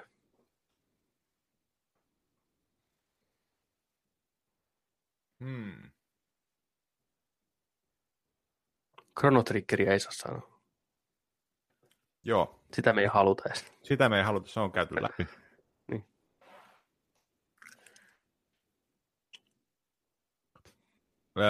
Mutta tämä varmaan pitää olla sellainen, että ne pitää olla mahdollisia. Joo, kyllä. En mä voi, en mä voi sanoa Super Mario kuusikymmentäneljä, kun se on Nintendo-peli. Ei se, ei se niinku... Ei. Ei. Eikö ne Sonin pelejä käynyt? Onko ne käytänyt... No Sony, no Metal Gear ei ole Sony, mutta niinku... Mm. Sonin kanssa on viime aikoina ollut samassa... veneessä. Tämä on vähän tällainen kysymys, tämä tarvitsisi vähän aikaa miettiä. Annetaan sen muhia. Jos tämän jakson aikana tulee yhtäkkiä mieleen, niin huuda Bluepoint, niin siirrytään aiheeseen. Joo, aina kun tulee mieleen, niin sanalla Bluepoint saa puheenvuoro. Hashtag Bluepoint. Tota, mun piti tuosta kysyä tuosta Ni no Kunista. Semmoinen, että nyt kun tosiaan sulla on se kahdeksan tuntia siellä vyön alla, striimattu, pelattu, niin mitkä sun fiilikset on siitä pelistä? Ihan hyvät. Tuntuu, että vielä kahdeksan tunninkin jälkeen on vähän sellainen niin kuin tutustumisvaihe menossa. Eli tyypillinen japsirope. Se opettaa niin kuin kymmenen tuntia jälkeen vielä uusia juttuja. Joo, että et, et sillain ää, se alussa, alussa tarinan alkaessa niin heti opeteltiin niin kuin taistelu. Ja se näytti vaan nopeasti, että tuosta suojaa ja tuosta niin kuin pystyy kompottaa ja, ja että et miten niin kuin pystyy skillsejä käyttää ja tällä. Sitten mennään vähän tarinaa eteenpäin, niin sitten siellä tulee taas uusia, uusia ominaisuuksia. Eli tämähän ei pelkästään ole vaan perus niin kuin, ää, action R P G-tyylinen niin kuin rope, vaan siellä on niin kuin, tällaisia niin kuin, taisteluita, mikä käydään niin kuin, isolla tantereella ja sulla on omia joukkoja. Eli tällainen skirmissitehtäviä, missä on, on tällaisia niin kuin strategia, vähän, vähän kevyellä strategialla tehtyä, tällaisia joukkoja ohjataan. Ne on sun hahmon ympärillä, ja sä pystyt liikuttamaan niitä R yksi tai L yksi pyöriin sun ympäri, vaihtaa niitä joukkojen sijaintia. Eli sulla voi olla vaikka just niin kuin siinä ekassa tehtävässä oli sillä, että sulla on mie- miekkarykmentti, tai sitten rykmentti, jolla on tota, noi jouskarit. Niin niitä pystyy sitten, että eri, eri, eri vihollisryhmillä on omat heikkoutensa ja näin ja näin. Että sieltä pitää niin kuin pyöritellä sitä palettia siinä ympäri. Ne tulee isompaa roolia vielä tuossa myöhemmin. Se tuo ihan hyvää vaihtelua siihen peliin kyllä. Ja samoin sitten kanssa siinä on ä, oman kingdomin rakentelua. Eli siinä aletaan ihan tyhjistä rakentaa omaa valtakuntaa ja sinne tota, pystyy, pystyy pistämään kauppoja, pystyy pistämään niin kuin erilaisia ää, tällaisia niin kuin taloja pystyyn, missä on niin kuin eri teemasia. Ne tuottaa sulle tiettyjä asioita niin kuin, ja sitten sä pystyt level, level uppaamaan niin kuin niitä ja tulee paremmaksi, isommaksi sun kingdomia ja tällainen. Vähän tällainen niin kuin Actraiser niin kuin Dark Cloud-meininkiä vähän niin kuin tuotu tuohon kanssa lisäksi, mikä on kanssa ihan kiva. Vähän ehkä oli pettynyt siihen, kun se oli ihan täysin sillä, että sulla on vain slotit, mihinkä sä pystyt pistämään ne okay. talot, talot ja tällainen. Se tuntui vähän sillä, että okei, nyt mä en vaan valitte, että tuleeko tähän nyt asekauppa vai tuleeko tähän nyt niin kuin joku ruokakauppa. Joo, okei. Okay. Niin se oli, se oli vähän nihkeä sillä, että mä olisin tietenkin halunnut, että siinä on ollut enemmän vapautta sillä, että mä voin vähän pyöritellä kameraa ja katsoa, että okei, okay, linna tulee tohon, sitten tohon tehdään vähän vallihautaa, tohon vähän puistoa, sitten tonne voisi niin kuin rakentaa niin kuin vaikka niin kuin innin ja näin näin, mutta tota, mä ymmärrän sen kyllä, että se on menty, menty niin kuin, että se on tehty helpoksi. Ja niin kuin, että se niin kuin menee jouhesti myös eteenpäin kanssa. Että sä vaan niin kuin pistät ne, täytät ne slotit, kun sulla rahaa tulee tarpeeksi ja niin kuin se tuottaa se sun kuningaskunta, niin sä pystyt niin kuin sitten lisään sitä ja kasvattaa niin kuin. Mutta niin, ne on ne oikeastaan ne pelilliset, pelilliset hommat, mitä siihen on nyt tuotu lisäksi. En tiedä vielä, mihin, mihin tota se, siitä sitten kasvaa vielä sitten. Isompia, isompia varmaan skirmissitaisteluita, että ainakin sitä on, on jostain, jostain lukenut, että, että tota, niiden sun joukkojen leveli kasvaa kanssa. Vaikka sä häviäisit taisteluita, niin saa pitää ne expat. Ah, okay. Niiden leveli kasvaa tällainen, että niitä taisteluita kannattaa niinku käydä. Ja tota, mut joo, odottaa, odottavin mielin kyllä. Jatkan, jatkan sen peluuta sitten eteenpäin. Mites tota se vaikeusaste? Se vaikutti aika helpolta alkuun ainakin. Toki kyseessä on pitkä peli, mutta mä oon ymmärtänyt näin, että mikään supervaikea se ei tule missään vaiheessa. Miten se jaksaa motivoida? Kuitenkin jonkin verran grindia tulee oleen, koska kyseessä on japsi rope, niin joutuu keräämään niitä expa ja leveliä, että pärjää sitten. Onko se taistelu sitten niin kuitenkin mukavaa ja nopeeta ennen kaikkea, niin se ei tunnu niin työltä, vai miten sä oot kokenut tällä ensimmäisen kahdeksan tunnin aikana tämän grindi, grindihelvetin? Joo, se on, se on just noin, että ne on todella nopeatempoisia ne taistelut, mikä on hyvä asia, ja sula, sulava niin kuin vaihtuminen taisteluun ja pois taistelusta. Se on tärkeää. Me varmaan kaikki muistetaan ne varsinkin pleikkarin ajan japsiropet, kun se siirtyminen siihen taisteluun kesti ja kesti ja kesti, kun se pleikkari hinkkasi ja latasi sitä taistelua, niin taisteluanimaatio, tsh, odotellaan, odotellaan, kamera pyörii hahmojen ympäri, viisitoista sekuntia, sitten pääsee lyömään pari lyöntiä, matsi päättyy, tuuletukset, musiikit, expat, latausta, takas pelimaailmaa. Niin ilmanko se kesti satoja tunteja. Se oli varmaan se syy siinä. Tämä on toistamatta tämä peli. Joo, nämä on nopeita. Ja mä oon tykännyt tosi paljon sitä taistelusta, koska mitä, mitä striimissäkin fiilistelin sitä, että, että se on niin hyvin suunniteltu se pelimekaniikka siinä, että jos ajattelet jotain asiaa, että hei, mä haluan tehdä tällainen, tai että voinko mä tehdä tällainen, ja sä kokeilet vaan, mistä se tekee, niin se tekee just niin. Joo, äijä heitti tulipalloa tai jotain, sä mietit, että... Joo, lentävä, lentävä tota noin, hahmo siellä ylhäällä, mä olin kaukana, mä olin, että hei, mä luketteen siihen, kokeillaan, mä heitän tuosta skillinä, sinne lensi tulipallo, tippuu alas, mätkiin sen maahan siihen ja näin, ja just tällaisia, ja sit, jos mä olin kahden hahmon välissä, ja mä olin sillä, että kohta tulee hittiä, toi mun ta, niin kuin selkä muhun päin, tai mä olin selkä tohon päin, niin toi lyö mua tuosta ihan varmasti, nyt mä oon vähän huonossa paikassa tässä tällä hetkellä. Mutta heti mä mietin, että mitä jos mä pystynkin tekemään sillä, että mä kompotan tätä, ketä vasten mä oon, ja välissä mä käännyn taaksepäin ennen kuin se pääsee lyömään mua, ja sitten jatkan sen toisen kompon, että se toimii just niin. Joo, kyllä. Niin se, niin kun, se on hyvää pelisuunnittelua, kyllä.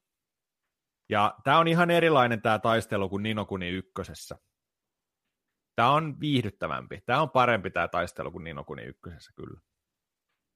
Miten sitten tämä tarina- ja hahmopuoli, onko, onko napannut mukaansa vai viekö tuntuu, että siihen tarvitsisi vähentää lisää ekstraa? Aika, aika pimennössä on vielä tarina. Mm. Ei, ei ole niin kuin, siellä on nyt se, näkynyt se yksi Weaseli ja sitten tota, tuli se, sellaisella käärmeharniskalla sellainen kultainen makea, makea tota, harniskapuku päällä. Tuli tällainen uusi, uusi pahishahmo, vilahti siellä yhdessä vaiheessa, mutta tota... Ei, ei ole, ei ole niin kuin mitään sellaista suurta vielä tuossa, että tuossa vähän niin kuin tuntuu kahdeksan tunnin jälkeen tosiaan, että, että, että vähän niin kuin totutellaan vielä ja näytetään, mistä tämä homma, niin kuin, että mitä tässä niin kuin voi tehdä ja mitä sun pitää tehdä ja näin, mutta niin kuin se, se iso, iso kuva ja se iso määränpää, niin sitä ei ole vielä niin kuin näytetty vielä. Ja nämä hahmot kanssa, mitä tässä niin kuin on sun rinnallas, niin jokainen niistä on vaan sillä, että moi, me ollaan tunnettu kaksi tuntia, okei, mä voin jees, lähteä sun mukaan jeesaa sua, mutta ei niinku mitään muuta niinku syvyyttäviä. Joo. No mikä on sitten sellainen asia, mikä tällä kahdeksan tunnin jälkeen niin tuntuu niinku negatiiviselta? Onko jotain semmoista, mikä nyt jo pistää silmään tai ottaa pattiin tai huolestuttaa tulevaisuuden kannalta, että mikä voisi olla semmoinen, semmoinen aspekti? Oikeastaan niin kuin pelin puolesta niin kuin hirveästi ei ole sillain pahaa sanottavaa, mutta tota, kävin katsomaan How Long to Beat -sivustolta tuon pelin lä- läpäisyn aikaan, niin siellä oli jotain kolmekymmentäseitsemän tuntia. Et jos mä oon nyt jo pelannut kahdeksan, niin se, se on ainoa, mikä mua alkoi mietittää, että kestääkö tämä vaan kolmekymmentäseitsemän tuntia. Et... Niin, että yksi... yksi niin kuin... neljäsosa olisi niinku tavallaan, yksi viidesosa olisi niinku siinä tarinaa niinku eteenpäin, että mitä siinä sitten vielä on. Onko se How Long to Beat, niin onko se niinku straight line, eli suoraan pelin läpi ja kaikki tarinatehtävät, vai onko siinä laskettu mukaan niinku se extra härpäke tehtävä, vai tiedätkö sä yhtään, miten siinä on niinku määritelty tämä läpipelu. Että se pelkkä tarina kestää sen neljäkymmentä tuntia, sitten se on ihan jees, niinku ihan ok mun mielestä. No täällä on itse asiassa, tämä on päivittynyt nytten, tämä on main story, kolmekymmentäneljä tuntia. Tämä on vähän laskenut täältä vielä. Ja, tota, ja main story plus kaikki ekstra, mitä tuossa on, niin näyttäisi olevan neljäkymmentäkahdeksan pilkku viisi tuntia. Okay. Kun, kun taas vertauksena esimerkiksi. Nämä nyt on ihan, pitää muistaa, että Ni no Kuni, Ni no Kuni ykkönen ja kakkonen, kaksi, kaksi ihan eri peliä. Että niitä sinänsä ei ehkä ole niin kuin sinänsä hyvä verrata keskenään. Ne on ihan kaksi eri tuotetta, mutta... Ni no Kuni ykkösen main story neljäkymmentäviisi pilkku viisi tuntia. Mm. Et siinä, on, siinä on aika iso ero kumminkin. On siinä. Mutta miten mulla on sellainen muistikuva, että ensimmäistä Ni no Kunia monessa paikassa kritisoitiin nimenomaan siitä, että se on venytetty ja vähän turhan pitkä. olisiko tässä niinku karsittu vähän sitä niinku ihraa pois sieltä välistä, että tämä on niinku sukkelampi ja nopeampi muutenkin vetää läpi. Niin, siinä on varmaan, varmaan tota, vähän palautteesta otettu niin kuin neuvoa just tollain. Mutta tietenkin siellä tulee kanssa season passi tuohon sitten, että katsotaan mitä sieltäkin tulee. Mutta, mutta japsi ropeja niin paljon pelanneena. Mä en näe tuota huonona hommana loppupeleissä siltikään, että et jos tuollainen niin kuin neljäkymmentä tuntiakin japsi rope kestää, niin se on ihan hyvä aika. Ei sen tarvi olla se sata tuntia. Hyvä tarina, hyvä paketti, mielenkiintoisena pysyvä juoni, niin, niin tota, kyllä se loppu saa sieltä tulla. Kuinka pitkä Chrono Triggeri on se päätarina, kun sen pelaa läpi? Muistatko yhtään tällainen suunnilleen? Mä veikkaan, mä veikkaan, että se on joku kaksikymmentäkahdeksan–kolmekymmentäkaksi tuntia. Joo. Mutta mä voin katsoa sen tästä. How long to beat? Mm-hmm. .com. Katsotaan. Kun moni japsirope varsinkin ikävä kyllä sortuu loppuvaiheessa siihen, että peliä pitää venyttää, käy täällä kolmessa tai neljässä eri paikassa hakemassa jotain ja tuu sitten vasta tänne lopputaisteluun, niin se on, se on se klassinen venytys aina näissä, mikä on todella, todella turhauttavaa. Chrono Triggeristä on sanottu täällä, että se kestää main story niin kaksikymmentäkolme tuntia. No niin, äijä arvasi aika, aika lähellä, että varmaan pitää ihan paikkansa kyllä, että se siihen ja vetää. Sitten jos menee, menee tota noin ekstra tai kaikki, mutta tarvii muistaa, että tässä on niin monta loppuakin tässä pelissä. Mm. Mutta tuollainen completionisti, niin neljäkymmentäviisi pilkku viisi tuntia, kaikki loput. Joo. Mutta joo. Toi, toi on hauska sivusto, toi How, How Long to Beat. Mä oon alkanut käyttää sitä, mua jotenkin kiinnostaa, että varsinkin, että, että tota, jaa, mikäs tää on, tää on tällainen uusi peli kuin Skyrim. Mm, kauankohan tää kestää? Ei saatana, ei aika riitä, tiedätkö? Tyyli, tyylisesti tai tällainen. Että, tai sitten mä oikeastaan kanssa käytän sitä sillain, että jos mä oon jossain vaiheessa pelissä, ja mä oon pelannut sitä niin kuin, että okei, mulla on viisitoista tuntia vyöllä nyt vaikka.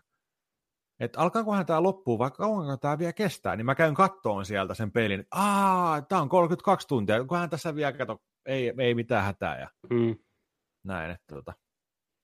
Ettei, ettei ole siellä valmiina, tiedätkö, jo se muoveja repimässä uudesta pelistä. Tää kohta uusi kiekkoinen, tiedätkö. Mutta joo, se on hauska käydä ja katsoa. Ja mä kaiken näköisen, kaikkien konsolien pelejä sellaisiin sieltä, että kauan, kauan nämä kestää niin kuin pelata ja tällään. Se on ihan hauska sivusto. Mutta tosiaan en, en osaa yhtään sanoa, että kuinka tarkkoja noi on. Mutta noiden käyttäjien perusteella ja monen käyttäjän keskiarvo niin kuin laskettu siitä, niin ihan hauska. Loistavaa. Sitten me käytiin vähän tota pelaamassa. Tästäkin löytyy video YouTube-kanavalta. Xboxilla, P C:llä, Raren uusin tekele Sea of Thieves, merirosvo, internet, vapaan maailman piraattisimulaatio. Käytiin poikaan kanssa vähän pelaamassa, rellestämässä tuossa muutaman tunnin verran. Lisää videoa jossain vaiheessa tulossa siitä meidän seikkailusta ja hän uutta videoista myöhemmin kuvataan kanssa lisää, kun päästään vähän pidemmälle siinä. Mikä, on, mikä jäi sulla niin kuin päällimmäisenä fiiliksenä Sea of Thievesistä, kun pelattiin sitä? Oikeastaan me käytiin pelaa sitä beettaa silloin. Se tuntui huikealta ja uudelta ja hauskalta ja tosi, tosi freshiltä. Me mentiin pelaamaan tätä uudestaan nytten, pelattiin joku kolme ja puoli tuntia. Se ei, enää, se ei enää tuntunut ehkä niin siltä. Ja tota, se on vähän, se on vähän sellainen vaikeasti otettava peli. Se on, se on kivan näköinen, se maailma on niin kuin kiva, mutta se on, maailma on ontto. Se peli on jotenkin ontto. Siinä on niin kuin, Se, on, se tuntuu jotenkin keskeneräiseltä se peli jotenkin. Et no, tota... Sitähän se varmasti onkin. Niin. Onko, onko Rare, Rarelle annettu niin kuin deadlineit Microsoftan puolesta? Tai nyt, nyt jätkät. Nyt tässä on otettu ihan tarpeeksi kauan. Nyt pihalle. Maaliskuussa. Silloin tulee. Teette sitten, teette sitten myöhemmin kaikkea, mitä haluatte. Tai olisitte halunnut tehdä. Onko siinä käynyt tällainen? Se voi olla, että on ollut pitänyt saada sitten paketti ulos ennen viime, niin kuin ensimmäistä neljännestä ihan vaan tuotanto, tuotantohommien takia, tuloksen takia. Mutta tota, mä oon samalla linjoilla. Tosiaan pelattiin sitä nyt tuossa reilu kolme tuntia. Beetasta jäi ihan mielettömän hyvä fiilis. Se oli just kuten sanoin, niin hirveän uutta ja semmoista jännittävää. Ja tota... Mä en tiedä, pelattiin neljä tuntia, että nähtiinkö me periaatteessa kaikki tämän pelin kortit enemmän tai vähemmän siinä. Toki se tulee olemaan uusia tehtäviä, mutta kuinka paljon se variaatio tulee olemaan sitä, että hae tavara X jostain tai vie tavara Y paikkaan Z.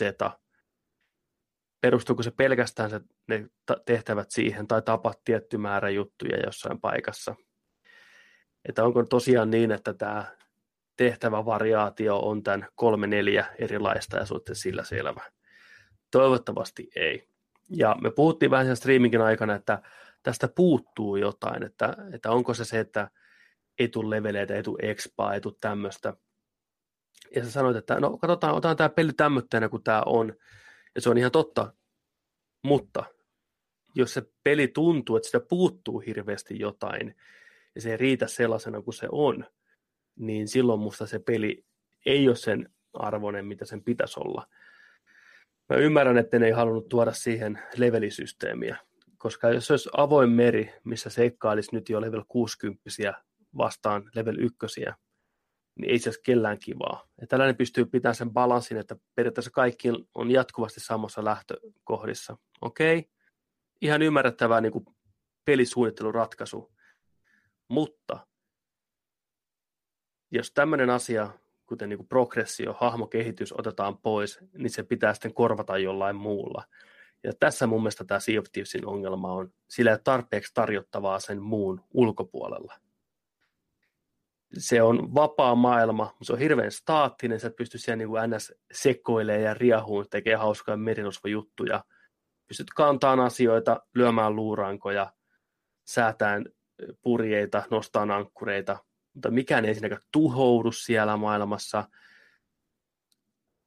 Musta tuntuu, että sinne ei vedetty tarpeeksi pitkälle ja rohkeasti sitä, mitä niin kuin avoin maailma voi tarjota. Onko se voitettu pitää, että okei, tämä pitää olla hauskaa kaikille jatkuvasti, niin sitten pitää olla vähän rajoitteita myös. Ja sitten koetaan pois, että et voi kehittää hahmoos. Ainoastaan mitä voit tehdä, niin muuttaa hahmon ulkonäköä, laivan ulkonäköä, ja ne maksaa ihan hirveästi johtuen siitä, että koska sisältöä ei ole paljon, niin niiden pitää maksaa paljon, että porukka tekee näitä perustehtäviä kymmeniä tunteja, saa sen jonkun tiedätkö, uuden koukun tai uuden miekan, millä ei ole mitään niin kuin väliä, muuta kuin että se näyttää paremmalta. Mä epäilen, että kukaan ei jaksa kiinnittää niin paljon huomioon, mitä sun merirosvolla on päällä, että hei, nyt sulla on toimijakka. Paskavitut, ne kaikki näyttää ihan samalta muutaman metrin päästä.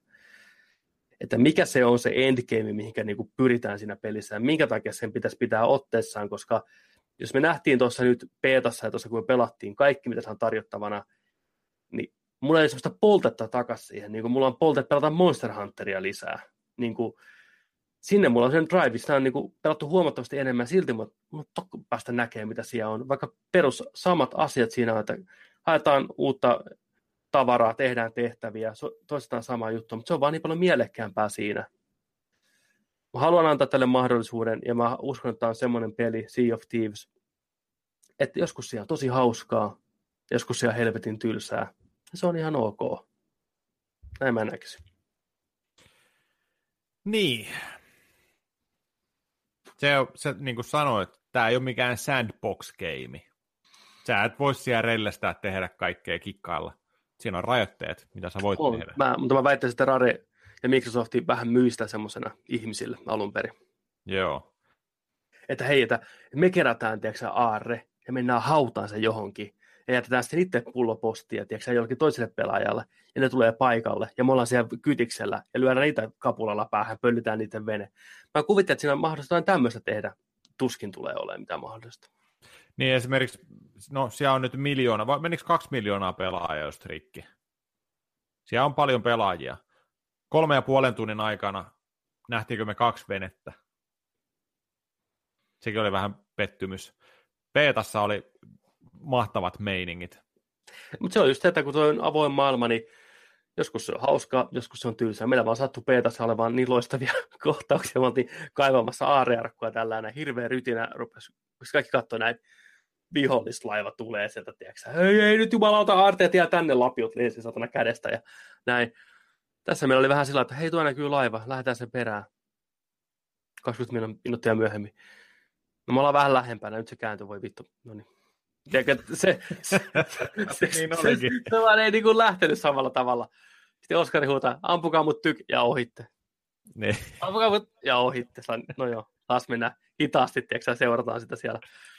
Kerro minä, ampukaa mut tykillä ja ohitte. Ja ohitte niin. Että joo, että me oltiin vähän syyllisiä itse siihen, että se peli ei mennyt, mutta me koko ajan niin epätoivoisesti haluttiin sitä, että me saadaan se sama fiilis, mikä Petassa oli. Me haettiin, se oli se meidän, tiedätkö, se mitä me, valkoinen valas, mitä me haettiin, että pakko päästä siihen samaan tunnelmaan. Ehkä me tehtiin siinä virhe itse, että me odotettiin samaa asiaa. Mut ehkä, ja, si- ehkä me oltiin muille sillä, että no niin, kohta tapahtuu jotain ihan sikasi. Niin on, niin on. Usko, usko. Taisteluita kaikki, tiedätkö. Kohta, ne tulee, kohta sä näet jotain ihan silmitöntä. Ja niin. Sitten ei me saada tuota laivaa kiinni. Ei, nu- mennään nukkuun. Niin, meitä loppu kuulakin. Mennään nukkuun. Hyvä, hyvä. Niin, ehkä meidän pitää mennä sinne uusin, uusin niin kuin ajatuksiin ja ottaa se peli eri tavalla vastaan. Kyllä. Mennä, mennä tekemään niitä tehtäviä, koittaa sitten niin kuin luuppia, mitä siinä halutaan pelaajan tehdä, että käydään ihan rohkeasti vaan, pyritään tekemään niitä tehtäviä mahdollisimman paljon ja katsoa, jos tulee jotain, kehitetään omaa alusta, tehdään vaikka omat etapit, että heitä seuraava striimiin niin paljon rahaa, että saadaan muokattua sitä aluksen ulkonäköä. Sekin voi olla jo niin kuin paljon. Mutta musta olisi kiva, että se myös toisi niin kuin parannuksia siihen laivaan, että kun lyö tämän maalipinnan plöts, koska ne on vaan niin kuin skinejä, koska laivat saattaa upota ja ne ei niin kuin näin. Mutta tämä skini tuo vaikka plus viisi, niin kuin, että purjeet kääntyy nopeammin, tai plus kymmenen, että tämä ottaa, niin kuin, menee vaan muuta vaan nopeammin, tai että plus viisi, että ankkurit saa helpommin ylös. Että se olisi vähän niin kuin pieniä parannuksia. Mä ymmärrän se, että miakka ei voi olla tehokkaampi jollain toisella pelaajalla, koska se epäreilua tai musketti ampuisi vähän kauemmaksi. Se pitäisi rakentaa se peli eri tavalla alusta lähtien. Mutta vähän jotain toisi siihen niin kuin mukaan, muutakin kuin sitä kosmeettista.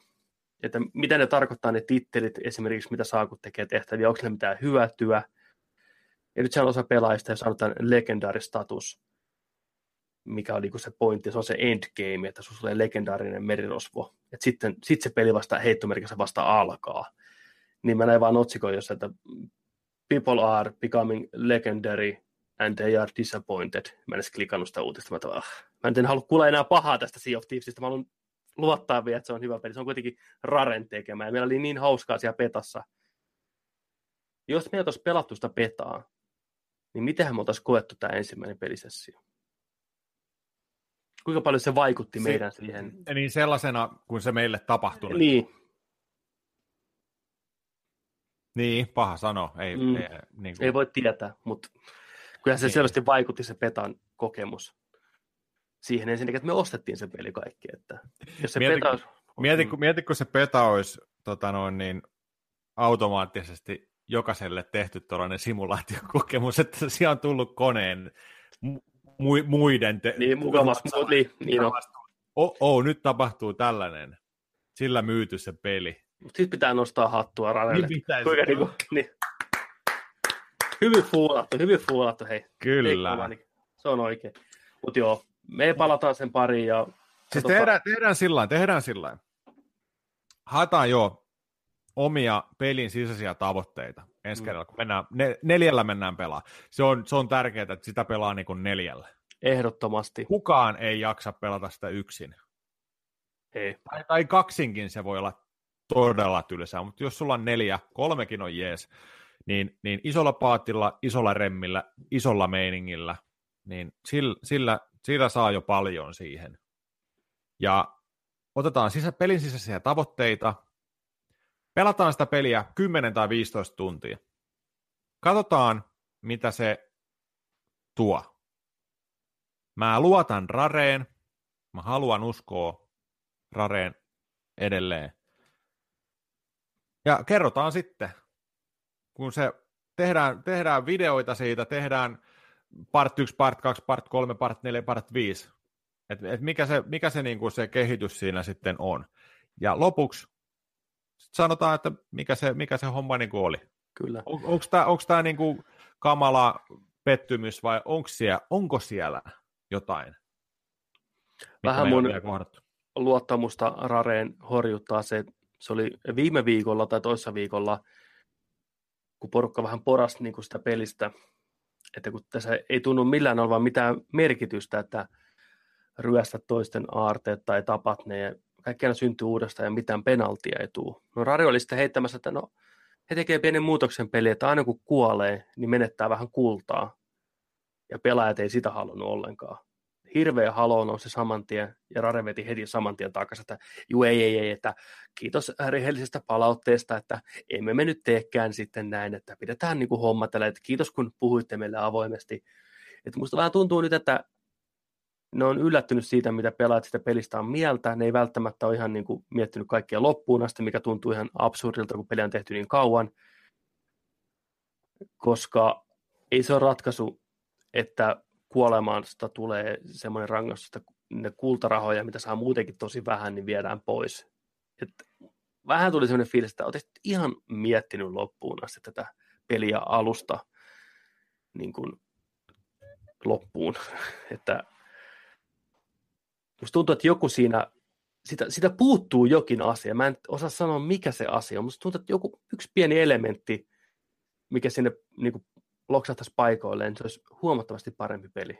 Mutta mä en osaa nimetä suoranaisesti, mikä se on. Siis jos siinä olisi tarina. Neli, nelipelattava tarinakin. Joo, ois, moni... ois, ois hahmot, ois paikat, ois saaret, ois, ois luolat, ois vuoret, ois ihan kaikki. Ois sellainen kummitus, tiedätkö toi tota, merirosvokapteeni on viimeinen pomo, niin kuin Monkey Islandissa, tiedätkö Ois, ois ihan kaikkea tällaista. Tulisi joku jäätävä ghost shippejä vastaan, armoton, tiedätkö sumussa, joku tykkitaistelu, vittu, jotain sata laivaa, tiedätkö. Sieltä tulisi niin kuin, meidän laivaan tulisi noita luuralkosotilaita ja tällaisia. Tarina. Ei se tarvitse mitään muuta. Koska toi on muuten niin hyvä pointti, koska nythän se peli on se, että tehtävät tuntuu, että ne olisi joku generaattorin läpitte, että hae kolme kanaa tai tuo kaksi possua sattumanvaraiselta saarelta sattumanvaraiselle tyypille ilman, että sä pystyt tekemään siellä maailmassa oikein mitään muuta kuin seilaa ja hakee ne possut. Se on vähän niin kuin semmoinen, että who gives a fuck thieves of fucking sea. Se, just se tarina on hyvä. Jotain tarinatehtäviä niin kuin Destinissä, että ne on skriptattu ja mentäisiin jonkin luolastoon ja susta meidän porukalle aina vähän niin kuin oma, muut ei pääse sinne, tai joku kun sumu yhtäkkiä tulee ympärille ja aavelaiva tulee ja sitten hypätään sen aavelaivan kyytiin ja tapellaan siellä ja pöllitään se kapteenin kallo ja sitten se on meillä purkissa siellä ja se puhuu, meillä antaa seuraavia tehtäviä, kaikkea tämmöistä niin kuin joo, joo. crazy meininkiä, mutta sitä puuttuu kaikki toi, nyt se tuntuu, että se on iso tyhjä maailma, täynnä kanoja ja possuja, eikä mitään muuta, ja luurankoja. Niin, kuinka, kuinka se peli voi motivoida sua tekemään niitä tehtäviä lisää, jos sun kananhakutehtävästä sä saat vaikka sata neljäkymmentä kultarahaa, ja sun kosmeettiset silmälaput ja perukit ja parrat ja paidat maksaa jotain kaksituhattaviisisataa, niin haluatko sä tehdä kaksitoista kertaa niitä samoja tehtäviä, että sä saat jonkun sun hahmon kosmeettisen jutun, niin nimenomaan. Se ei hirveästi motivoi, niin se on se ongelma. Se on nimenomaan se ongelma, ja tahdon edelleen painottaa, meillä on ihan hauskaista pelatessa. Me nyt kuulostetaan negatiiviselta ja niin kuin dissataan sitä, koska nämä on ihan oikeita ongelmia siinä pelissä, mutta sit kun se toimii, niin se toimii. Siis onhan se hienoa, mä katsoin sitä meidän striimiä, että mä kerroin tyttöystävälle tosiaan, että niin, että tuossa pitää niinku kääntää noita purjeita ja napata se tuuli sinne mukaan. Niin on siinä tietty tunnelma, tiedätkö sä, ohjata sitä laivaa, kaverit vääntää noi purjeet kuntoon, joku soittaa musiikkia siellä. Se perusasia toimii siinä mielettömän hyvin. Ja se kaikki ne vesifysiikat ja kaikki, nehän on niin kuin internetin välityksellä, ne on kaikilla identtiset. Eli mä, mä pelasin P C:llä, jätkät pelas boksilla, niin jokainen aalto on meillä jokainen, jokaiselle tismalleen samanlainen. Me tunnetaan ihan samat liikkeet siinä veneessä ja laivassa. Niin on se huikea teknologinen saavutus. Mutta se pelistä puuttuu se fucking sisältö. Jos ne pidättelee tarkoituksella sitä tarinasisältöä ja monipuolisia tehtäviä, sen takia ne pystyy myymään sitä, tiedätkö, pikkuhiljaa tänä vuonna, niin sitten haistakoon paskana. Mä olisin toivonut, että Rare ja Microsoft ei alennut tuommoiselle, vaan tekisi, ei tekisi testineitä niin sanotusti. No katsotaan. Annetaan sen mahdollisuus. Me annetaan mahdollisuus vielä. Niin. Se oikeastaan se, se minkä takia mäkin olen tässä nyt vähän tuohtunut tätä hommaa, on vaan se, että kun mä haluan, että se peli on hyvä. Mä haluan, usko, mä haluan uskoa, että se on se, että se juttu, mä en ole löytänyt sieltä ja mä en ole nähnyt vielä sitä, mikä se sen, niin kuin, mitä se haluaa mulle tarjota. Niin, mä vielä tässä vaiheessa epäilen itteeni, että mä en niin. ole antanut mahdollisuutta tälle Sea of Thievesille, että, että niin kuin mä, mä haluan niin. vielä luottaa siihen. Että mä haluan luottaa. Kultainen sydän sieltä, missä, niin kuin, mistä mä, niin kuin, mihin mä rakastun oikein. Niin. Mä haluan sen uskoa. Mutta kyllä, kyllä me ollaan oikealla jäljellä. Mietin nyt, raremainen tuollainen tarinavetoinen juttu, Banjo-Kazooie tyylisiä hahmoja, ihan tuollaisia, tiedätkö, niin kuin Conquerin vähän huumoria, tiedätkö, ja tällainen. Olisi toiminut ihan helvetin hienosti. Niin, no kun on merirosvo-brittihuumoria, mm. olisi ollut niin loistava. Olisi voinut kehitellä vaikka mitä hienoa sinne. Onko se vaan ollut, että lähtökohtaisesti ne ei ole halunnut tehdä semmoista peliä tällä kertaa? Mutta musta rupeaa tuntua, että mä olisin halunnut semmoisen pelin. Ja en mä voi syyttää peliä siitä, että se ei ole mitä mä sen haluan olevan. En tietenkään, mutta silti mm. saa aina toivoa. Koska ne palaset on siellä, just että se baari muija antaisi jonkun hyvän tehtävän ja lähti sitten niin selvittämään, hakee jotain rommia, tiedätkö jostain luolasta, mikä on kadonnut vuosisatoja sitten. Ja siellä vastassa on joku rommilla elävä hullu, mikä on virittänyt sen saaren täyteen ansoja ja sitten siitä tulee sun kaveri, ja niin kuin, se niin kuin, menisi tällään, niin kuin, ai vitsi, se olisi niin hienoa. Sitten voisi, niin kuin, että okei, tuolla on tehty tarinatehtävää niin kuin kahdeksan tuntia, että mennään tekemään vähän niin kuin vapaata seikkailua. Sitten olisi niitä kananhakutehtäviä ja luurangotappotehtäviä ja muiden pelaajien tappamista. Sitten kun alkaa taas normitehtävät, niin tavallaan sitten se muuttuisi niin instan se meininki, sitten me vaan nähtäisiin niin kuin ne tarinajutut, eikä se näkyisi muita pelaajia. Jos ne näkyisi, ne pystyisi satuttamaan tai jotain. Ihan niin kuin muissakin tämmöisissä lukemattomissa peleissä on nykypäivänä. Ah. Joo. Annetaan, annetaan sille. Mä annetaan sille. Mä annetaan sille. Mahkut, aika, kaikki. Ihan tämän kevään aikana. Katsotaan, mikä se on. Mutta voit olla varma, että oh. jos sä petät meidät, niin sä tuut, sä niin tuut, tiedätkö sä, luitas myöten tunteeseen kyllä. Kyllä. Se on totta. Koska Tot, totta kai, pakko sanoa vielä se, että Rare jotenkin romantisoi, nostalgisoi, pitää sitä. Eihän se ole enää vuosikymmeneen ollut sama firma. Ei sitä ole samoja ihmisiä varmaan kuin ehkä ei. Muutama töissä, eikä ne pysty peliä kaksin tekemään. Että ei se, se, jotenkin se haluaisi vieläkin olevan, ja joka kerta sieltä odottaa, tiedätkö, niin kuin se, että hei, se on kumminkin Rare, sieltä tulee nyt. Oi vitsi, kun tulee jotain niin huippua. Se nimi painaa niin paljon pelaajien sydämessä vieläkin. Ja se mielessä, on, kyllä. Se on. Siis se nimi on niiden, tiedätkö, varjo. Tämä olisi ollut ihan floppi. Mä, mä lyön veto, että jos tämä ei olisi Raren tekemä, vai jonkun ihan perusrandomin muun firman tekemä, tämä olisi jo unohdettu tämä peli. Ei porukkaan tästä tämmöistä mahdollisuutta. Ei me puhu tästä tässä näin, että annetaan vielä mahdollisuutta. Tämä on ihan paska. Kiitos niin. Paskasta. Älkää pettäkö teidän faneja.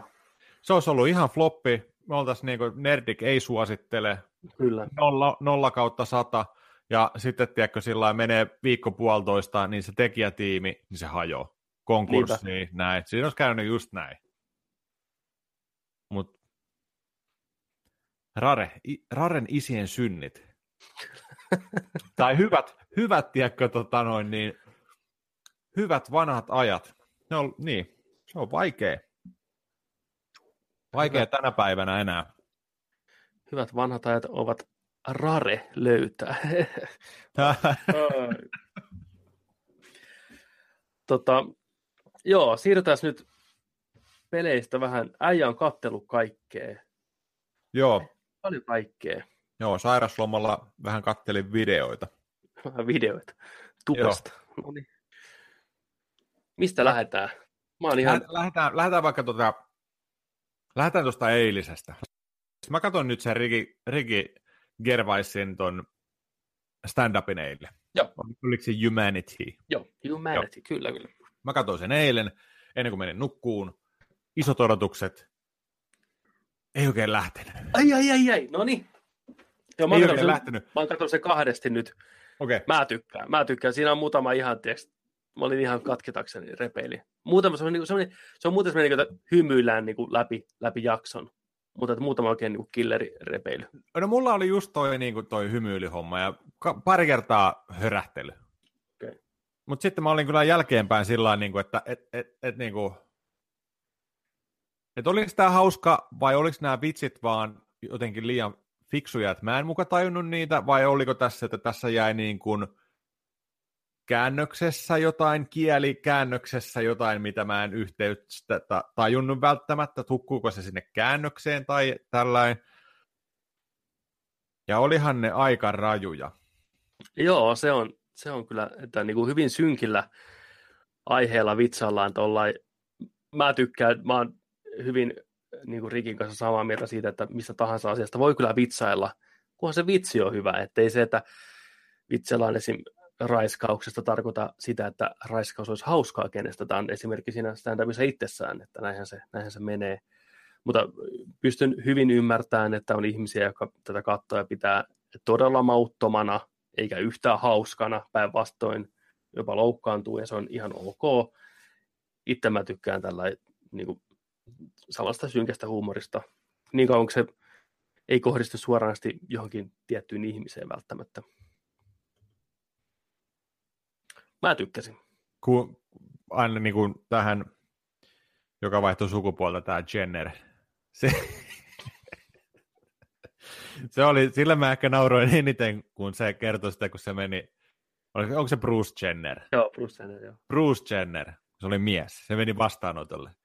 Koska, no, you lä- fucker, you fucker, you fucker. Oi, big boy, you fucker, joo. Se on, se on totta. Se, se oli joo. hauska. Se oli hauska. Ja kyllä siellä, oli siellä jotain niin kuin hyviä. Mä tykkäsin myös hyviä siitä, että miksi, miksi hän, hän ei halua lapsia. No hän, mä, on... kerron, mä kerron teille, miksi hän ei halua lapsia. Niin on. Se on niin, on niin tyly. Niin on. Ja antaa sellaisen niin itse rakkaan kuvan itsestään, mutta kaunistelematta sitä ollenkaan. Kyllä, mutta varmaan kyllä. Ihan, ihan, ihan totta puhuu siis siinä mielessä. Toki kärjistää sen ihan uskomattomasti, mutta ihan varmasti niin. Ne on ne ajatukset siellä loppupeleissä. Niin, tai oikeastaan se on, sanoo kanssa ehkä sellaisia, mitä joku, joku ajattelee, mutta ne ei uskalla sanoa sitä ääneen, vaan Ricky sanoo sen ääneen. Kyllä. Mutta tota, mut, mut ylipäätään, siis mä tykkään Rikin ohjelmista, niin kuin klassikoista, kon, alkuperäinen konttori, ihan huikea, ja tota, muuten, muutenkin niin kuin kaikki, kaikki ohjelmat, mitä se on tehnyt, ja, ja tota, tällainen näin, el, elokuviakin on ollut ihan, ihan ok. Mm. Ja tota, mutta jotenkin mä olin tähän ehkä kokonaisuutena, tämä on tunti viisitoista minuuttia, niin sillain ehkä vähän pettynyt. Joo. Mä ehkä asetin, asetin niin kuin odotuksia enemmän, että mun, mun niin kuin nauruhermoja olisi niin kuin all the way, tiedätkö, niin kuin se tunti viisitoista minuuttia alusta loppuun niin kuin hillitöntä meininkiä, mutta tota, mut joo. Mutta vähän, vähän sellainen ehkä tunne just jäi, niin kuin, että et, eikö mä nyt vaan nyt tajunnut tässä jotain, tossakaan vitsissä jotain, niin kuin, että mikä siinä oli se. Niin se ei vaikea sanoa, koska... Että kato, et, et, et, katoinko mä sitä vitsiä niin kuin jostain ihan väärästä kulmasta, niin sanotusti. Mm. Niin, en tiedä sitten, että se on vaikea, vaikea sanoa, niin kuin tämmöinen komediakin on niin, niin subjektiivinen asia, että mikä sitten on niin kuin hauskaa ja mikä ei, ja just se, että eihän siinä varsinaisesti ollut mitään semmoista niin kuin, pam, niin kuin jokeja ollenkaan. Et se oli niin kuin tarinan kerrontaa, ja siitä se oli just niin kuin tietyt kohdat oli vähän hauskempia kuin toiset. Et tällä muista hyvä arvosana on hymyilyä alusta loppuun ja muutama nauruhörähdys. Mulla oli muutama katkeaminen ja sulla oli oikein muutama niin kuin hörähdys. Et siinä oli niin kuin meidän ero, mutta tasainen hymy. Ja kyllä mä tämän suosittelen kaikille, että jos vaan niin kuin kestää ne läpät ja näin, niin ehdottomasti. Ja... Joo, mutta kyllä mä suosittelen kuitenkin kaikille ihan hyvin, että kokeilkaa vähän, miltä se tuntuu. Ei ole varmasti kaikkien juttu. Ja tässä vaikuttaa pitkälti se, että kuinka tuttu tämä mies entuudestaan on ja sen jutut ja nämä, niin ne vaikuttaa hirveästi siihen. Nimenomaan, nimenomaan just sillä, että jos, jos ekaa kertaa näette kaveria tällä, niin voitte olla vähän, vähän niin kuin hämillä. Kyllä, joo, todella, todella. Et, tota, näin, että kyllä. Mutta siis toi, toi humori myös monille varmaan toimii sillain, että kun ne välillä ne läpät tulee niin puskista, sä et ole yhtään varuillas, mitä sieltä seuraavaksi tulee. Ja sä voi tulla niin, kuin niin tiedätkö, kaunistelmaton tai radikaali sellainen sieltä. Mm. Se, se voi aiheuttaa sellaisen niin kuin yllätyksellisen niin kuin naur, naur, naurureaktion sieltä. Niin kuin. Kyllä. Mutta joo, kattokaa, ei, ei se huono ollut. Sitten, mitäs muuta olet katsonut kuin Rikiä, stand-upia? Äh, Sitten mä katsoin äh, Your Name. Okei. Ihan tällainen niin infona. Mä en ole katsonut Your Namea. Mä tiedän sen nimen. Mä oon nähnyt sen julisteen ja sen kansikuvan miljoona kertaa. Ja mä tiedän, että se on kaikkien aikojen eniten tuottanut anime koko maailmassa. Japanissakin muistaakseni kaikkien aikojen neljännes niin kuin elokuva, mikä on neljänneksi eniten tuottanut fyrkkaa. Uskomattoman rakastettu, arvostettu animaatioelokuva. Ja mä en tiedä yhtään, mistä se kertoo, mutta mä odotan todella, todella kuumeisesti, että mitä mieltä sä olit siitä. Tehdään sillain, että mä en käy sitä tarinaa läpi tai mitään tässä, okay. Mutta katot sen. Yes. Tää riittää mulle. Mä, mä tuon sen lainaan sulle. Katot sen, puhutaan siitä sitten vaikka, koska tää on kumminkin semmonen... Siitä pitää puhua sen takia, just kun se on noin iso. Ja tämäkin oli vähän sellainen anime, mikä tuli niinku ihan puskista meikäläisellekin. Mä muistan kanssa, niinku, että nyt tulos kans Finkioon isoin ikinä. Mä ajattelin, mikä, mikä tää on? Kaikki puhutaan, mikä tää on? Niin totta kai mä odotin sitä, katoin näin. Sanotaanko, sanotaanko näin, että se on erittäin hienosti tehty. Se on, siinä on hieno maailma, ja hahmot, hahmot on mukavia. Sitä mä tykkään katsoa just noita tota, anime-elokuvia, Studio Ghibliä ja kaikkea muutakin. No Ghibli nyt isompana esimerkkinä taas tietenkin, mutta kun niissä tapahtuu sellaisia, sä niin kuin katot ikkunasta sinne toiseen maailmaan sitä elämää. Ja ne ihmiset elää ja tekee pieniä asioita siellä, niin kuin, että nyt tehdään ruokaa ja nyt ollaan tässä ja kaikki on hyvin ja ollaan sellaisessa maalais pienessä kylässä, niin kuin, käydään koulussa, käydään töissä, kastellaan kukkia, niin kuin tällaista. Se on tosi rauhoittavaa katsoa. Mä tykkään aina katsoa niitä ja se luo sellaisen rauhanomaisen tunnelman ja niiden maailma pyörii pienien asioiden ympärillä. Niin kuin tässäkin. Ja tota, sitten tässä tapahtuu tällainen, tällainen tota tähdenlento, mikä siinä kannessa ja julistessakin näkyy, niin, niin tota, tokiolainen poika niin kun, ja sitten tällainen maalais, maalais pienemmän kaupungin tyttö, niin ne vaihtaa paikkaa keskenään, niin kuin kehot. Tai siis se, se poika siirtyy se tytön kehoon ja ah, tyttö okay. siirtyy se pojan kehoon. Ja, oh, ja sitten ne, sitten ne niin kuin alkaa, se satunnaisesti tapahtuu. Se voi kaksi kertaa viikon aikana vaikka tapahtua tämä niin kuin siirto.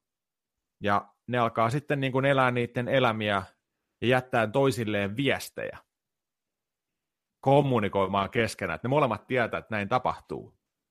Ja näin, että se kertoo siitä se elokuva. Onpa mielenkiintoinen idea. Joo. Ei nyt ihan ehkä omaperäisin idea. Ei. Mutta, mutta... Tota, toi, ihan toimiva idea, kyllä. Kyllä.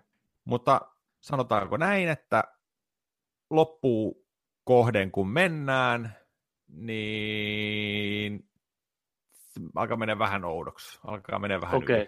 Okay. Mutta tota, kyllä, sanotaanko tälläänkin, että kyllä, kyllä tota avopuoliso hävisi mulle kivipaperisakset, kumpi saa päättää elokuvan. Mä sitten mä sanoin, että kun voitin tietenkin kivipaperisakset, mä sanoin, nyt me katsotaan animea. Sitten oli, ei. Mä sitä, hei, mä voitin, mä voitin sut kolmen olla kivipaperisaksissa, nyt katsotaan anime-elokuva. No okei, katsotaan anime-elokuva. Me ollaan päästy kolmekymmentä minuuttia, neljäkymmentä minuuttia sisään, ja sanoit, että vähän tää on hyvä. Yes. Tuo on aina, tuo on aina palkitseva. Joo, että vähän tää on hienosti tehty. Ei vitsi. Vähän, vähän tää on hyvä, ja sitten se puhuu puhu siitä, että tää on aika syvällinen tää tarina. Tässä on niinku tollaista, tässä niinku on tollaista niinku rinnakkaiselämistä ja tuollaista, niin kuin, että puhutaan toisesta, voi olla, että, niin kuin, että jos sä voisit elää niin kuin elämässä toisen kerran, niin toista elämää, niin kuin, että tällainen, että tämä on aika hyvä, niin kuin totes, puhu itsekseen tällä, mä että mm. wow, niin kuin, että et, kyllä se niin kuin on, no. Mutta hei, mä tällä viikolla saat sen lainaa multa, niin tota, katot sen, niin keskustellaan sitten siitä. Joo, ehdottomasti, en malta odottaa. Sitten, sulla on listalla vielä joku Joku muukin siellä. Ah, Get Outti. Get out! Get out of here! Get out! Kyllä. Elikkä sen, sen katoin, me puhuttiin siitä jaksoja jaksoja sitten. Siitä on, katsottu, tai sitä on puhuttu niin kauan aikaa sitten, että nyt me spoilataan ne. Elikkä me lähdetään saman tien spoilereihin. Ja mä pistän taas tuonne tietoihin, että koska voi tulla takaisin turvallisin mielin, mutta tämä on semmoinen kymmenen minuutin spoiler-sessio, kello tulee nyt kymmenen, niin kymmenen yli kymmenen loppuu spoilerit, eli kolme, kaksi, yksi, Get Out. Joo. Olihan se. Pakko sanoa heti alkuun, siinä on aika kuumottava tunnelma. Todella, todella kuumottava tunnelma. Puretaan vähän sitä leffaa. Siis mä katoin sen, mä katoin sen niin kuin ekan kerran, ja mä olin sellainen, että joo, tää oli hyvä. Tää olisi voinut väärissä käsissä olla tosi huono, B-luokan leffa, ja ei läheskään niin, niin nautittava. Mä katoin sen toisen kerran. Sitten mä tajusin vasta ne pienet yksityiskohdat, mistä rakentuu tämä, tämän leffan maailma, mikä tekee tästä niin helvetin hyvän. Ja sen huomasi vasta tokalla kertaa. Ne palaset loksahtaa niin hienosti paikalle, ja kaikki se ne vertauskuvat ja kaikki tämmöitteet, mitä siinä haetaan, niin on niin kuin just pieniä hienoja juttuja. Kuten esimerkiksi se, että kun sinne bileisiin tulee porukkaa, mitä niitä rikkaita valkoisia ihmisiä, niin ne ajaa mustissa autoissa. Kuten te pointti onkin kaapata mustat kropat. Eli se on niin kuin vertauskuva siihen, mitä ne tekee. Tällaiset niin kuin pienet asiat toimii niin hienosti siinä leffassa. Ja kuinka kuumottava siinä lopussa, siis me eletään nykyään maailmassa, missä ihmiset, varsinkaan Yhdysvalloissa tummaihoiset ihmiset, ei voi luottaa poliisiin pätkääkään. Kuinka kuumottava se lopussa tilanne on, kun se muija makaa raatona siinä maassa. Tämä meidän pääositteen tyyppi on, tiedätkö, kädet veressä, ja me nähdään, kun tiedätkö, poliisaton valot oh. päällä. Mutta ei vittu, me kaikki tiedettiin, minne mennään. Et, ei vittu, se tulee se kyttää sitä leffan alusta, tyliin ampuu tai jätkän tai pidättää, se on sitä siellä. Ei kukaan tule koskaan kuuntelemaan tota. Joo. Sitten se on se kaveri, se on se fucking kaveri tuli sieltä ihan pomona, tiedätkö, että what up, yo, se oli niin, oli niin helpottunut siinä. Että ei mitään rajaa. Se, joo, se, se tiesi, mitä se elokuva tekee siinä vaiheessa. Mm. Mulle tuli niin kans sellainen fiilis, että, niin kuin, että ei vittu, nyt käy huonosti. Että miltä tämä näyttää? Meillä on ruumiita joka puolella, talo palaa tuo, tiedätkö, ja mm. sä oot valkoisen naisen päällä siinä, tiedätkö, sä niin kuin kuristamassa sitä. Kyllä. Niin, mm. Joo, joo se, se tiesi, että nyt, nyt, nyt tulee valkoinen sheriffi ja mutta ei näin käynyt. Näin ei käynyt. Elokuvalla oli onnellinen loppu. Ja siis Mä tiedän, siihen on kuvattu myös toinen loppu. Siinä on kuvattu se loppu, mitä kaikki pelkää. Että se on ihan niin kuin, se on päätetty sitten muuttaa jossain vaiheessa siihen, että että ohjaaja halusi, että, että ei lähetäkään siihen ikävään realismiin välttämättä, mikä nykymaailmassa vallitsee, vaan että nähdään niin kuin vähän positiivisempi loppu tälle kaikelle, mikä oli musta ihan oikea ratkaisu, koska se on niin, se, kun katsoja katsoo sitä lopussa, niin me kaikki tiedetään, mikä on niin kuin homman nimi, että jos tilanne olisi tämmöinen, varsinkin nykypäivänä, niin miten kurjaa se, että poliisi tuli paikalle siinä vaiheessa. Yleensä, yleensä poliisit on helpotus, mutta ei enää nykyään välttämättä aina. Se oli, se oli hieno juttu. Joo, siis leffahan kertoo tosiaan siitä, mennään nyt nopeasti tällä läpi, että katsokaa, siis katsokaa tämä leffa. Älkää kuunnelko meidän spoiler, spoilereita nyt, ottakaa se niinku kokemuksen aika. Mutta jos ette aio katsoa leffaa, niin kuunnelkaa meitä nyt. Valkoinen tyttö, tumma poika, seurustelee, seurustelu neljä kuukautta. Ja viikonlopuksi lähdetään tapaan tämän tytön vanhempia. Mennään tonne maaseudulle vähän. Iso, iso talo, paljon tilaa, lääniä. Ja ennen sinne me- mentäessä, niin tämä kysyy tämä, mikäs pää... Tota, tyypin nimi oli. Muistatko? Äh, en te muista kyllä. Ei, no, tumma kaveri kysyy, että hei, kai sä oot kertonut sun porkoillesi, että mä oon musta. Että en oo, että miksi tarvis? Se on vähän sillä tavalla, että joo, että mun mielestä vähän kuuluis asiaan, että ei tule niinku yllätyksenä, että voisiko ne olettaa yhtään, että sä seurustelet, tiedätkö, toisen, toisen tota noin, niin, niin kuin värisen ihmisen kanssa. Ei sillä ole mitään väliä. Hänen isänsä on äänestänyt Obamaa, tiedätkö, ja sinne vaan. Ja sitten se on kumminkin vähän sillä niin kuin, se kokee vähän kiusalliseksi sen tilanteen mennä sinne tapaan niitä vanhempia, koska se on sitä mieltä, että se aiheuttaa se rotuero, ja siinä vähän sellaista hankaa, että se ei mene niin kuin, välttämättä ihan niin kuin tämä tyttö sanoo, että ei no worries, tiedätkö, sinne vaan, ja näin. Nämä saapuu viiklo, viikonlopuksi sinne, ja ihan alusta asti tällaisia kiusallisia, kiusallisia tilanteita, hirveän, hirveän miellyttävän olosia nämä vanhemmat, äiti ja isä siellä, ottaa niin kuin vieraakseen ja vastaan ja näin. Mutta sitten taas kun ollaan jo, ollaan jo illalla, tota noin, niin illallispöydässä, niin tämän, tämän tytön veli tulee sinne, mikä on vähän tällainen, niin kuin, vähän sanoisiko redneck-mainen tällainen tyyppi ja alkaa puhua kaikista, tiedätkö, U F C-jutuista ja vähän alkaa painostavaksi ja väkivaltaisen oloseksi, tiedätkö, ja haluaa näyttää tämä unikuristusotetta sille niin kuin ruokapöydässä ja tällainen näin. Ja siinäkin vaiheessa ja puhuu vähän, että, että, että kun on reenillä ja tollasella, niin saataisiin sun kehosta saataisiin niin kuin erittäin, erittäin hyvä valioyksilö, niin kuin, että susta voitaisiin tehdä ihan peto, mikä niin kuin määräytyy sitten loppua kohden, kun alkaa miettiä. Niin. Ja sitten, sitten vaan sinne tota, tulee myös puheeksi, että hei, et, et, nyt on viikonlopun aikana, niin on nämä isot joka vuosittaiset pippalot täällä, mihin tulee paljon rikasta ja valkoista porukkaa. Että tota, haittaako se sua? Ja sitten tämä tytär on muka sillä lailla, että ai, onko ne nyt just nyt? Huomenna, joo, niin, eks, e, jännä juttu, että joo, että ne tulee kaikki tänne, että haittaako nyt te, te, te, te, ei kai, että sitten tämä tumma kaveri olisi sillä, että joo, ei, ei, mulla ei ihan sama, että ihan fine, niin kuin näin, ja tämä kaikki menee nukkuu, tumma kaveri ei saa nukutuksi, ja tota, haluaa o, röökistä eroa, päättää kumminkin mennä tota noin, niin röökille, salaa. Ja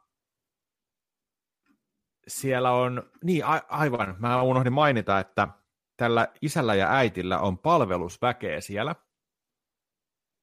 Siellä on tumma kodinhoitajanainen, joka laittaa ruokaa ja sitten kaataa viiniä laseihin ja tällainen oikein niin kuin vanhan tyylinen, tällainen niin kuin housekeeping, tällainen niin kuin palvelija. Ja sitten siellä on tumma mies, joka on, on tota noin, niin pihatöissä. Tällainen niin kuin, öö, miksikä sitä, janitor, mikä tämä on tällainen niin kuin... Talonmies. Pitää paikkaa paikkakunnassa siellä. Mm. Vähän tällaiset niin kuin puutarhurin vaatteet niin kuin päällä, haalari, haalari ha, ha, niin kuin hakkaa halkoja ja tekee tällaisia niin kuin, niin kuin pihatöitä. Nämä on molemmat tummia. Ja siinä vaiheessa, kun tämä menee salaa röökille, tämä pää, pääosakaveri, niin tota, siellä näkyy, tämä tekee jotain omia, omiaan, tämä tota, toi kodinhoitaja siellä, ja se on, se on vähän aikaa seurannut sitä, niin kuin, että hei, tuo vähän outoa meininkiä. Niin kuin, ja... Et siinä on jotain omituista kodinhoitajassa, se käyttäytyy vähän sillai aavemaisesti ja vähän etäisesti, että siinä on jotain hämärää kyllä. Joo, se on, se on liian sellainen niin kuin ylimiellyttävä ja semmoinen, niin kuin, että sitä paistaa läpi koko ajan, niin kuin, että hei, että sä et osaa olla yhtään niin kuin rentoja. Se pistää niin kuin, niin kuin, niin kuin merkille sitä koko ajan. Ja sama tämä talonmies, tiedätkö, niin kuin sillä, että se menee vähän niin kuin puhuun, sillä, että hei, mitä veli, tiedätkö, että niin kuin, mikä meininki on, se on ihan jäykkänä sillä niin kuin, että... Oikein hyvä kuuluu ja niin kuin näin. Niin. Ei yhtään sellainen, niin kuin... Ei, että niin kuin... Että se, se pistää, pistää niin kuin merkille, että nyt nä, näitä vaivaa joku näin. Niin siellä röökillä ollessa, niin siellä on niin jäätävä kohtaus. Öö, se katsoo, siellä, siellä kuvataan niin kuin sitä landscapeia, pitkät pihat, pikkusen usvaa näkyy siellä, joku, joku yksi valo jossain näin, ja pitkälti näkyy niin kuin puitten alle sinne niin kuin lääniä.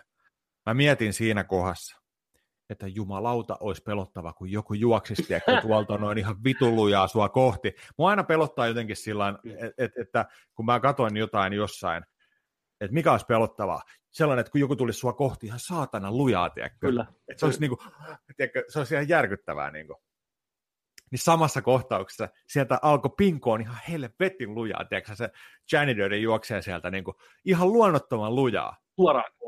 Sanomatta joo, mitään, ilmeen värähdä, kun se vaan juoksee. Painaa menee siihen. Se oli ihan jäätävä kohtaus.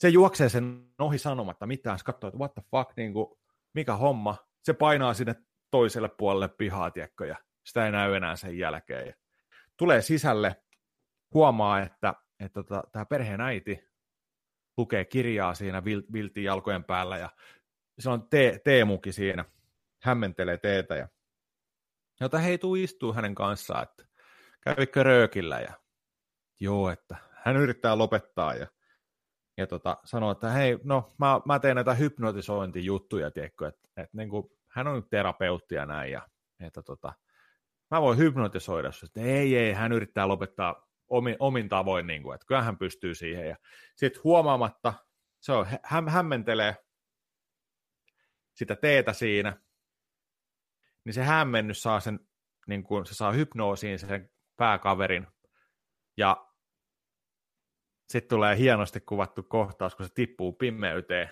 tämä hahmo. Tästä voidaan puhua hetki tästä, tästä niin kuin visuaalisesta, miten se on kuvattu, ne kutsuu sitä nimellä sunken place. Sä tiput semmoiseen mustaan tyhjyyteen, jolloin koko maailma niin kuin kaikkoa susta, ja sä näet sen enää pienenä ruutuna kaukana, sä et pysty niin kuin huutamaan tai et kuule sieltä mitään, sä vaan tiput semmoisen niin kuin, ikuisen tyhjyyteen hidastettuna, niin koko maailma niin kuin muuttuu pienemmäksi ja pienemmäksi ja kaukana, sä tiput niin kuin oman pään sisään. Se, oli, se on hienosti kuvattu. Se on, se on niin kuin nyt jo semmoinen klassinen kauhuleffa-meininki. Sunken place. Se hypnotisoi sen. Ja sitten se menee nukkuun, eikö mennytkin? Joo, eikä se on Chris se päivä, että mä tuossa katsoin. Chris, joo, joo, Chris. Joo. Chris tota, menee sitten nukkuun. Sitten siinäkin, sit siinäkin oli joku sellainen, että siinä oli sellainen leijona pehmolelu siinä, kun se menee nukkuun, niin se käänsi sen toiseen suuntaan, mutta se oli sitten seuraavassa kohdassa taas käännetty takaisin tai jotain. Mm. Mä en muista, se liittyy kanssa jotenkin tähän näin. Vai liittyykö se siihen, että kun se miettii, että onko hän ollut hypnotisoituna niin, vai ei? Vai ei, niin oli jo. Se ei sinänsä muistanut sitä. Mutta se oli kumminkin, sen pään sisällä oli jo päästy. Suunnitelma, sanotaan näin, suunnitelman mukaisesti. Kyllä. Ja tota, oliko sillain, että sitten alkoi ne juhlat? Joo, sitten alkoi juhlat. juhlat tota, ja tosiaan tuli porukkaa lappa sisään. Tämmöistä keskiän ylittänyttä vanhaa, vanhaa valkoista naamaa tuli sieltä. Ja siinä oli heti alusta lähtien vähän semmoinen outo, outo tunnelma siinä bileissä. Ja miehet ja naiset silmäili tätä Chrisiä kyllä ihan niin kuin huoletta. Katteli varpaista päälakea ja niin kuin mittaili oikein silmillä. Ja siinä oli vähän semmoinen meininki, että mä mietin, että mikähän tässä tämä homman nimi, että haluatko sen syödä sen vai mitä tässä niin kuin, että joku kulttimeininki tässä niin kuin on. Ja sitten siellä tota, juhlissa tulee vastaan tämmöinen toinen tummaihoinen kaveri. Chris menee heti, joka on niin kuin, että hei, yksi meikäläisiä täällä tavallaan, että hei, what up bro, niin kuin heittää näin. Käyttäytyy samalla tavalla kuin nämä perheen omat niin kuin palveluväki. Hyvin korrektisti, hyvin semmoinen, ei lähde mukaan siihen meininkin ollenkaan. Vähän semmoinen etäinen ja jotenkin haikea olo ja niin käsipäivää. Ja enemmän ehdottomasti samaa väkeä tämän muun juhlaporukan kanssa kuin Chrisin kanssa, ettei niin sitä yhteistä kieltä löydy siinä. Ja sitten siinä joku vanhempi pariskunta, oliko se äijä pyörätuolissa ja muija sitten seisoo, niin kuin, kun ne juttelee se Chrisille, että, niin kuin, että joo, että sä oot tosi niin kuin roteva ja vyysti hyvässä kunnossa, että sä varmaan... Joo, niin se, pää... jos, jos vähän koskettelee se haukkaa. Joo, se, se muija koskettelee haukkaa, niin että, että, onko se, että onko se totta, mitä sanotaan muistista miehestä. Että se, se on, niin kuin, mikä, mikä juttu tää nyt niin kuin on? Että... Koko ajan, jo, niin. Jokaisen juhlavieraan kohtauksesta kohtaukseen tulee tosi kiusallinen tilanne. Joo. Alkaa, niin kuin... Joka kerta miettii sitä, miten taas voi olla se, että otetaan esille se, että mä oon, mä oon niin kuin musta ja että niin. mi, miksi, mi, mitä nämä heitot on, niin. Sitä alkaa vaivaa ne niin kuin. Joo, niin kuin yltiökehuja ja semmoiset, se, on, niin kuin, se niin kuin vääristyy se koko meininki siinä, se on tosi, se luodaan hienosti se tunnelma. Ja sitten Chris rupeaa epäilemään, että tämä, tämä tumma kaveri, joka siellä on, että hei, että se on tutun näköinen, että hän on nähnyt tämän jossain, että onko tämä niin kuin semmoinen jantteri, mikä on kadonnut vähän aikaa sitten. Tässä on jotain samaa. Ja käykö se siinä vaiheessa soittaa sille kaverilleen, että onko tietoa siitä, että mikä tämä tyyppi, joka on kadonnut. Sitten kaveri sanoi, että hei, napsaa kuva siitä. Tätä kuva hänelle hän varmistaa. Menikö se näin? Joo, kyllä se, se nappaa kuva ja sitten se niin kuin toteaa sieltä, että hei, tämmöinen kaveri tuo leffateatterissa töissä tuo meidän huudeilla, tiedätkö, ja näin. Et miten, miten sillä on tuossa valkoisen, valkoisen tota, no, niin hilpilin vaatteet tuo päällä? Et mikä, mikä homma? Et ei toi yhtään sen tyylistä. Ja siinä on tilanne, että se, ne on seisoo siinä porukalla siinä pihalla ja Chris koittaa ottaa niin kuin salaa sitä valokuvaa, mutta sillä on salama päällä siinä. Ja kun se salama räpsähtää, niin tämän toisen kaverin silmissä räpsähtää kanssa. Se yhtäkkiä niin kuin tokenee jostain horroksesta. Se rupeaa näkee Chrisin saman tien. Sen käytös muuttuu ihan täysin. Se on niin kuin, get out, get out. Siinä leffan nimi tulee, get out, get out, lähde menee täältä. Ihan se hirveän niin paniikkikohtauksen näin. Ja sitten nämä valkoiset vanhat kävyt ottaa heti, ei tuosta tus, tus, tus, hänen, ei tässä mitään hätää ole. Verta tulee nenästä. Verta tulee nenästä. Tota lääkkeet, että ne rauhoittuu vähän ja menee joku puoli tuntia, että tulee ovesta taas. Anteeksi, että sain, sain tämmöisen hermokohtauksen. Kaikki on nyt ihan ok, että piti ottaa vaan lääkkeet ja kaikki hyvin. Että toivottavasti et pelästynyt kriisi ja piskauttaa sillä, että ei, mitä täällä tapahtuu. Mutta siinä, mitä sä siinä vaiheessa mietit, kun se salama välähti ja se kaveri saa sen kohtauksen, että mikä se homma, niin oliko sä siinä vaiheessa niin kuin mietit, että mitä, mitä täällä niin kuin saattaa tapahtua täällä talossa? Oliko sä yhtään, niin kuin, vai oliko sä kaikki vielä siinä vaiheessa, että mitä, ei yhtään pysynyt niin kuin vielä kartalla? Ei, siis kyllä, kyllä niin kuin se oli selvää, että, että tässä oli, tässä oli niin kuin kyseessä, että tämä on niin kuin tällainen valkoisten, valkoisten joku iso niin kuin leikki, tai että ne jotain tekee, ja, mutta sitä mä, sitä mä en tiennyt tosiaan, että miksi ne oli tummille ihmisille. Ja miksi ne, miksi ne oli niin kuin just ottanut nämä kodinhoitaja ja puutarhuri ja tämä, tämä toinen äijä, niin tota, et, et, et, mä halusin tietää, että miksi. Mm. Ja, ja, mihin, mä... ja mihin tarkoitukseen. Ja, niin. et, et, ja koko ajan halusin tietää sitä, että mikä sitä Chrisiä odottaa. Kyllä. Mikä, mikä tähän niin kuin... Siinä vaiheessa mä vielä ajattelin, että se on joku semmoinen, että ne vaan niin kuin aivopesee ne sillä hypnoosilla. Ja tekee niistä jotain, tiedätkö, omia kotilemmikeitä niin ja tämmöisiä, ja pitää, niin kuin, että ne on niin kuin vankina tavallaan siellä niiden omassa päässä, mutta totuus onkin vähän synkempi vielä siitä, että se menee vähän niin kuin eri suuntaan. Mutta tota, mitä sitten? Tota, Chris rupeaa epäilemään kaikkia, on monta kertaa, se on, se on monta kertaa lähdössä menee sieltä. Sitten se muija aina saa sen tytöstä, vaan saa aina puhuttua, että jää nyt, ei tässä mitään. Se Chris on, no kai hän sitten jää. Että hyvin chillisti se loppupeleissä ottaa kaiken tämän. Joo, sen jälkeen sitten, siinähän tulee se kohtaus, kun siellä on se porukka vielä siellä talossa, kun tämä Chris menee yläkertaan, niin ne kaikki jähmettyy ja alkaa kuuntelemaan yläkertaa, joo, kaikki vieraat. Siinä vaiheessa huomasi sillä, että ne kaikki, joka ikinen juhlavierasta seuraa sitä ja kuuntelee, mitä se siellä tekee. Ja tämä Chris ei tiedä niin kuin ollenkaan sitä tilannetta just. Sitten tulee se kohta, kun tämä talon, talon hoitaa, tämä sisäkkö tulee sinne Chrisin huoneeseen. Kun on polemikki ollut sitä, että sitä laturia, se on tarkoittaa niin kuin ladata kännykkäänsä, niin se laturi on siirretty ja se toivoisi, että ei sitä siirrettäisi. Ja tämä tulee tämä neiti sitten, tämä kodinhoitaja sinne huoneeseen ja käyttäytyy sillä jämhäkästi ja oudosti, kuten tämä puutarhuri. Ja Chris heittää sille jonkun, en muista mikä termi se heittää, mutta kuitenkin tämmöisen niin vähän niin kuin urbaanin teksään läpän tai tämmöinen, niin kuin mikä tavallaan luista kaikki tietää, koska tämä muija ei ole se, kuka se oikeasti tässä näyttää, niin sille ei mitään hajua, mitä sille puhutaan, niin se vaan menee teksään ohittaa sen teksään yli hilseen näin ja sitten se koittaa, niin kuin, että mitä niin kuin, se koittaa selittää, niin kuin, mitä se tarkoitti. Se oli musta mm. hieno yksityiskohta, että se ei tosiaan. Ja sitten siinä oli se, että se puhui sen kanssa, niin se rupesi vähän niin kuin säröileen se kulissi, mitä se nainen piti. Että se, rupesi vähän niin kuin, se oli niin Joo. hyvin näytelty. Se oli, se oli niin hyvin näytelty. Se, siis se, se, kesti, se kesti ihan puoli sekuntia. Sen naama vähän nykäsee. Niin, nykäsee. Niin kuin, että se huomasi, että se, se, sen, sen sisällä niin. se oma itsensä rupeaa yritti, pihalle. Yritti, sieltä. yritti päästä niin. kontrolliin, mutta se niin. on niin siinä, Oi, mitä silloin tehty. Se oli vahva kohtaus. Siis, miten, siis se just, että miten voi olla tuollainen puolen sekunnin nykäsy sun kasvoissa on niin voimakas. Siinä oli pienin ele, yksi pienimpiä eleitä elokuvahistoriassa, tiedätkö, niin kuin, Kyllä, miten voi ja. tehdä suurimman tunteen vaikutuksen, vaikutuksen koko leffa. Niin on, ihan huikea roolityö, en tiedä, en tiedä naisnäyttelijän nimeä, mutta jo siitä pelkästään niin Oskari, ota. Siis ihan, ihan huikea veto. Ihan siis silmitön. Uh, mitä siinä sitten tapahtuu? Sitten oikeastaan rupeaa selviää, että... Mä, mä, muista, mä en muista, oliko siinä jotain... Jotainhan ne käy siellä poraamassa ja...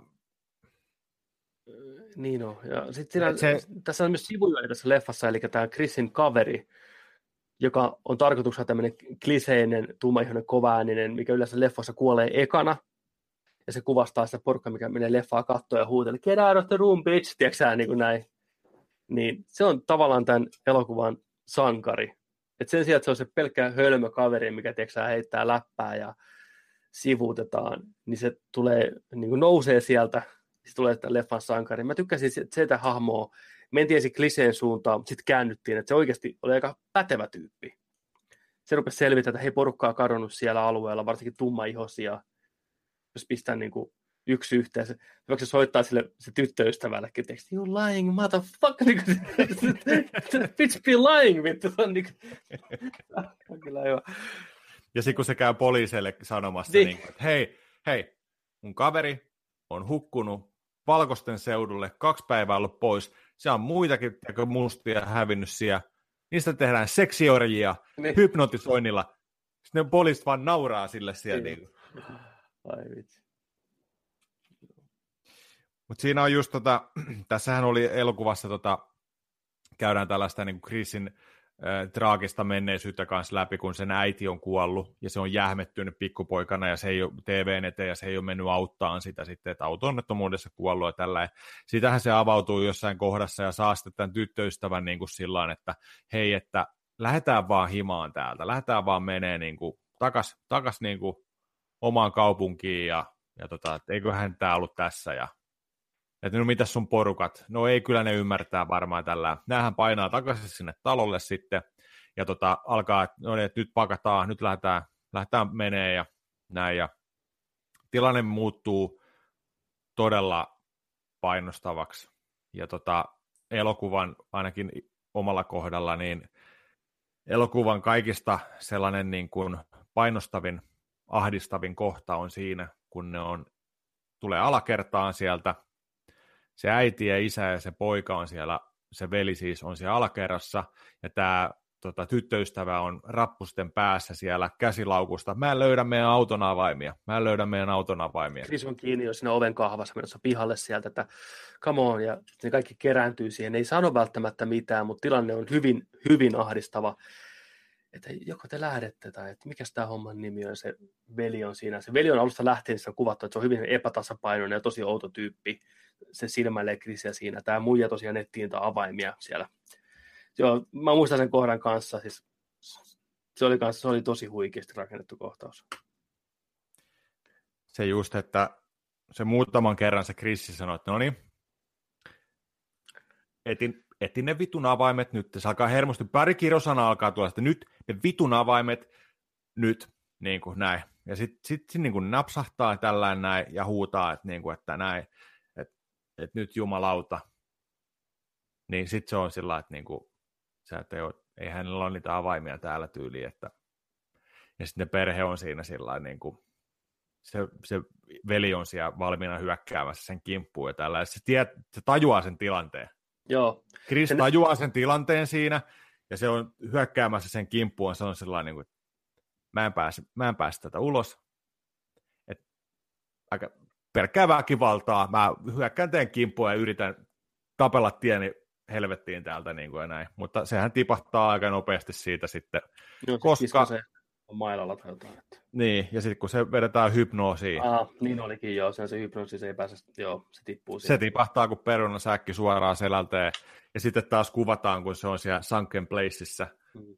tippuu alaspäin, ja siellä pienessä ruudussa näkyy se koko perhe, kun ne katsoo sitä alaspäin, no niin, siellä se nukkuu se kristiäkkö, ja nyt viedäs tonne Viedään se tuonne alakertaan.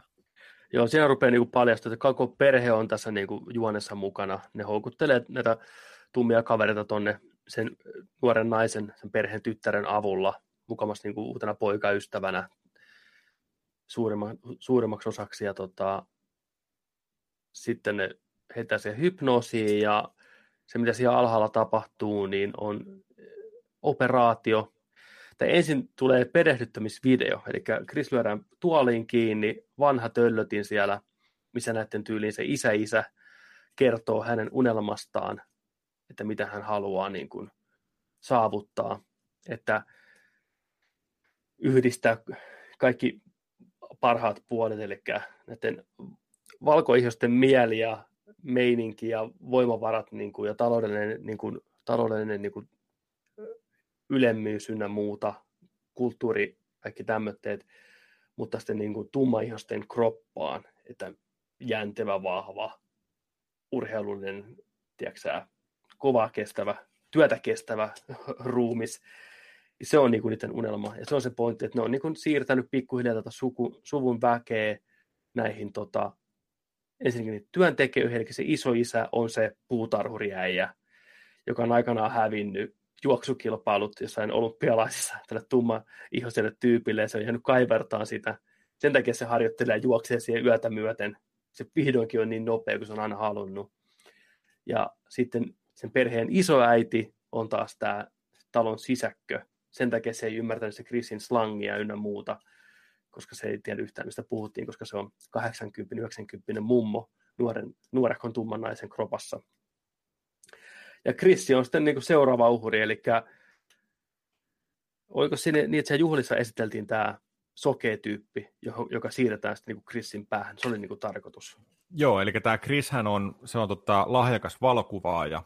Siinä näytetään muutamia sen töitä siinä elokuvan alussa, kun se on, ne on siellä hänen kämpässään ennen kuin ne lähtee tätä viikonloppua viettää. Tosi hienoja tauluksi tehtyjä valokuvia. Niin... Se tapaa tällaisen tota, sokeen tota, tyypin siellä juhlissa, istuu, heittää pari, pari tota, läppää sen kanssa siinä, ja ilmenee, että tämä on tällainen taidegallerian pitäjä, tällainen tunnettu niin kuin, taiteilija, taidegallerian pitäjä, ja se sanoo sillä, että hei, että mä oon nähnyt sun töitä tälle Chrisille, ja sitten se on, hei, hei, sä oot se galleriatyyppi, että mä oon kuullut susta, että ei vitsi, että hieno tavata ja tällainen näin, ja, ja tota, just että ku, puhuu siitä, että minkälaista on sokeena olla niin kuin taiteilija, ja niin kuin ar- arvioida taidetta ja tällä, niin se on vaan kertonut, että hänellä on assistentti, joka niin kuin kuvailee niitä töitä tälle sokeelle tyypille sitten, ja sen mukaan hän niin kuin tekee päätöksiä ja arvioi niitä ja näin. Siellä juhlissa Chrissin poissa ollessa jutellessa just tämän tyttöystävänsä kanssa siellä, niin siellähän käydään tällainen julma bingo tästä Chrisistä, että kuka, kuka sen kehon saa. Eli tämä koko helvetin juhlakansa on tullut vaan niin kuin... Sekkaan tämän palkinnon, bingo-palkinnon, että niin. Minkälainen on. Se porukka hieroo käsiään yhteen, että joo, tästä saadaan kuulla oikein tämmöinen jäntävä nuori poika tänne meidän piiriin. Ja tämä sokea ihminen tietenkin haluaa sitä silmät ja kaikki ja sen kyvyn valokuvata, itse luoda sitä taidetta, miten se on vaan niin kuin arvostellut näin niin kuin sokeena. Ja, sen. Ja se bingo-meininki, nyt kun jälkeenpäin katsoo, niin se on, se on hyvinkin semmoinen niin kuin orjakauppameininki. Tiedätkö, laput nousee siellä, tiedätkö, ja hakataan pöytään. Että se on ihan suoraan orjakauppaa verrattavissa. Kyllä. Mutta tosiaan se operaatio Chrisin, Chrisin kehoon, tämä sokee taidekauppameklari. Ja tota, siellä tulee siellä videolla, tai siellä telkkarista, kun tulee tämä opetusvideo, tutoriaali pyörii sieltä, niin, niin, tota noin, niin siellä tulee kanssa sitten tota, niin kuin sairaalavuotelta tai sieltä leikkaushuoneen vuotelta tulee tämä, kertoo, niin kuin, että hei Chris, että mä nyt kerron, mikä tässä on meininki, että sut, sun pää avataan ja mut asennetaan mun, mun tota noin niin, mieli suhun. Ja mä hallitten sua sitten niin kuin tästä lähtien. Sä näet kyllä niin kuin kaiken, mitä hän niin kuin jatkossa sitten tekee. Oot niin kuin läsnä, mutta sä et ikinä pysty tekemään yhtään mitään. Että tämä on nyt tämä juttu, että sori nyt, että... Niin, että tällä mennään tästä eteenpäin. Että... Niin, aika, aika hurjaa. On aika ahdistava, ahdistava ajatus. Ja oliko sitten siinä niin, että tämän Chrisin pitää olla tajuissaan, että sen operaatio voidaan tehdä, niin tuleeko siinä sitten vielä yksi hypnoosikohtaus? Koska ideahan on se, että Chris ei joudukaan, spoilerit, hypnoosin valtaan, koska hän on tehnyt itselleen kätevästi pakokeinon fiksuna miehenä. Joo, Chrissi, Chrissi tota noin, niin siellä telkkarista tulee tällainen hypnoosi, tämä T-kuppi, lusikkahomma, mm. ja se muutaman kerran siellä vetääkin, tiedätkö, hypnoosiin tällainen. Niin, sitten se on, yrittää vaan tiedätkö, rimpuilla sitä tuolista irti tällainen ja raapii, raapii ihan tuskissaan sitä tuolin niin kuin reunuksia, kädensijoja tästä näin. Ja sitten jossain vaiheessa sieltä tulee sellaista tota, täytettä, sellaista niin kuin pumpulia, pumpulin tyylistä valkoista täytettä sieltä, niin se sitten jossain vaiheessa hiffaa, niin kuin, että okei, se laittaa ne korviinsa, se la, saa laitettua niin kuin korviinsa nämä tota, korvatulpat sitten. Ja tässä semmoinen yksityiskohta, mikä on tosi, oli tosi tärkeä tälle ohjaajakäsikirjoittajalle. No, muuten voitti käsikirjoitus Oscarin, huumorimiehiä sketsiohjelmista tuttu. Ja onko sä nähnyt semmoisen leffan kuin Keanu, missä on tästä kissanpentua? En, en ole nähnyt. Joo, se on kuitenkin ihan hauska komedia kanssa. Niin oli tosi tärkeä sillä, että siis tässä nojatuolissahan se täyte on puuvillaa. Ja aikanaan kun Norja Yhdysvalloissa oli, niin missä ne oli töissä? Puuvilla noilla pelloilla nostamassa sitä puuvillaa näin.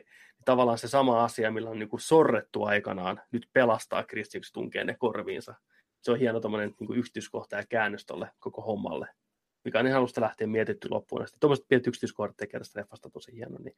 Chris lyö ne korviin näin, operaatio alkaa. Kaikki näyttää siltä, että nyt käy heikosti. Katsojat ei tässä vaiheessa tiedä, että Chrisillä on ne puuvillat siellä korvissa. Ja mitä sitten käy, kun ruvetaan niin kuin operoimaan? Käy sillain, että siellä on perheen isä, joka on tämä pääkirurgi. Joo, se on siellä tota, vetänyt, vetänyt tältä sokelta tyypiltä. Siellä on vedetty kallo auki, he, heitetty roskikseen pääkoppa kuoret sinne. Ja, tota, ja sitten tämä on kato menossa tämä ää, perheen, perheen poika, niin se on menossa hakemaan tuota Chrisiä. Ja Chrisihän sitten, kun se huom- tai niin kuin ei ole hypnoosissa, näyttelee olevansa, niin pystyy sitten tota, muistaakseni tuolla biljardipallolla tai krikettipallolla muutaman kerran takaraivoon tätä kaveria, tippuu siihen. Ja sitten se menee sinne leikkaussaliin siitä, ollaan siis talon alakerroksissa, siellä ison, ison Mansonin alakerroksissa, niin tota, sitten se ottaa ton täytetyn peuran pään ja vetää sillä tota, tämän lääkäri Isukin mahasta läpi sarvilla, seivästää sen siihen. Muistaakseni sen jälkeen lähtee yläkertaa kohti. Joo, just pääsemässä ovesta pihalle, kun sitä poika taas hyökkää verissä päin sieltä alhaalta ja estää, estää tuota Chrisiä pääsemästä niin kuin ulospäin. Sitten ne kamppailee siinä vähän aikaa siinä ovella. Mä muistan, että tapahtui joku jännä juttu just, että se kohti sitä tikata niin kuin. Vai että se koitti niin kuin, se piti jalalla jotenkin sitä ovea sillä, että se ei saanut sitä auki, niin sitten Chris nappasi jonkun, musta mikä se nappasi, tikkasta jalkaa ja sitten se pääsi pakeneen. Ja, ja se, ja sit, siis, siinähän, siinähän se, se perheen poika kuolee, mutta myös se mutsikin kuolee. Totta, mutsikin pääsee hengestään. Ne pääsee kaikki, eli iskä, poika, tämä hypnosimutsi. Ja Chris nappaa mukaan sitten tämän sisä... Eikö se nappaa mukaan sen sisäkön sitten, että ne pakenee mm. niin kuin yhdessä? Joo, joo, koska se, se menee autoon ja tota, se lähtee autolla meneen, niin se ajaa vahingossa törmää tähän sisäköön. Mm. Ja sillä on jäänyt trauma siitä, kun se jätti äitinsä niin sanotusti heitteille, ettei Yhä. mennyt ettiin sitä, kun se oli siellä auto-onnettomuudessa ollut aikaisemmin, kun se on ollut pieni, vaan jäänyt tuijottamaan tuntikaupalla telkkaria, niin se lentää, sisäkkö lentää sitä auton yli, ja Chris on sillain puhuittele, älä mene, älä mene auttaa, aja vaan nyt pois täältä, älä mene sinne auttaan. Ja sitten se on sillain, voi vittu, mm. sisäkköauto, ei voi itselleen mitään. Totta kai sisäkkö käy sen kimppuun siinä autossa, ja ajaa jotain puuta päin sitten näin. Ja lopussahan tulee sitten tämä tyttöystävä ja Chris ottaa yhteen siellä sitten. Ja tämähän syttyi muuten palaan tämä Mansonikin siinä jossain tiim- joo, tiimillyksessä. Se, joo, se alkaa sitten tulipaloissa koko, koko talo palaa sitten. Joo, siinä joo. Ja tota, siinä sitten tämä, tämä tota, taistelee Chris sen tyttöystävän kanssa sitten siinä. Ja, ja tota, olikos niin, että sitä ammuttiin, ammuttiin sitten tuota tyttöystävää vatsaan? Joo, joo, se ampuu sitä sitten vatsaan ja... Ja. ja sitten tullaankin tähän tilanteeseen, että kun se on, Chris on kuristamassa sitä naista sitten siinä, niin sitten tulee poliisiauton valot vilkkuen, poliisiauto tulee siihen paikalle. Ja tässä vaiheessa tämä tilanne näytti niin Chrisiä vastaan pahalle. Kyllä, varsinkin tässä leffan alussa pohjustetaan tämä, ne tapaa tässä leffan alussa jotain poliisin aikaisemmin, kun on matkalla sinne vanhempien luokse, kun ne ajaa tämmöisen, tosiaan sen peuran ylitte, kutsutaan poliisi paikalle, ja siinä tulee vähän tämmöinen niin kuin rasistinen kanssakäyminen, että tämä poliisi tivaa Chrisiltä papereita, henkilökorttia, vaikka Chris ei sulle ajamassa autoa, vaan tämä muikki ajo, ja sitten se poliisi kuitenkin, hän haluaa nähdä sun niin kuin, henkilökortin, ja tämä nainen sitten rupeaa puolustamaan Chrisiä siinä, että, että miksi, että miksi hän niin kuin, käyttäydyt tällä tavalla, että ei sun tarvitse nähdä, ei sun tarvitse antaa Chrisille mitään henkilöpapereita. Ja sulla on vähän sitä niin kuin, kismaa, sitten poliisi koittaa pysyä asiallisena, mutta siinä vähän haetaan sellaista, niin tämä on nähty lukemattomissa videoissa niin kuin oikeasta elämästä, että niin kuin, poliisi tivaa kaikkea, sitten ei haluta antaa infoa, että se vähän niin kuin, kärjistyy se tilanne siinä. Mutta tokalla kertaa, kun katsoi, niin se on myös sen muijan etua, että se Chris ei näytä niille tässä poliisille niitä papereita, koska jos se tulee katoon, niin sitä poliisia tietää, kuka on kadonnut. Että se muija koittaa suojella itsensä siinä enemmän kuin sitä Chrisiä oikeasti. Se ei halua, että se poliisi näkee tämän Chrisin mitään papereita, että se pysyisi niin kuin on the down low tämä homma. Vaikka alupäässä näyttää tosi ritariselta, että hän suojelee poikaystävänsä, tiedätkö sä näin. Niin sitten siellä vaiheessa, kun lopussa tosiaan muija makaa raatona, Krissi kuristaa sitä pillistä henget pihalle ja yleisö taputtaa, vihdoin se narttu kuoli. Näin, niin poliisivalot välähtää yössä. Ja siinä vaiheessa, että ei. Nyt se sama rasisti fucking kyttä tulee tuolta. Ja se on Krissin meno. Mutta toisin käy. Kuka sitä tulee?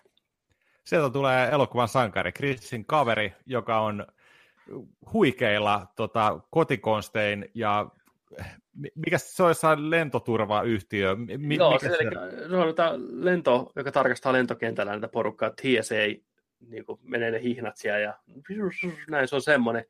Ties, motherfucking ei, se tulee sieltä paikalla. Pauli, ihan äijänä meistä on. Se hoitaa homman kotiin. Mm. Eipä autoa, ajaa pois. Elokuva, elokuva loppuu siihen. Kyllä, onnellinen loppu meidän sankareille. Erikoinen elokuva sillä lailla, että tuommoisia harvoin näkee ja täytyy nostaa hattua kyllä tekijöille, että onnistui hyvin. Ja leffahan on tienannut ihan hirvittävät määrät rahaa. Et se oli aika halpa leffa tuottaa ja jäätävä hitti Yhdysvalloissa. Tako rahaa kuin viimeistä päivää ja nousu ihan semmoiseksi niin kuin, niin kuin kulttuuritasolla oikein niin kuin, niin kuin klassikoksi jo nyt tietyissä piireissä ja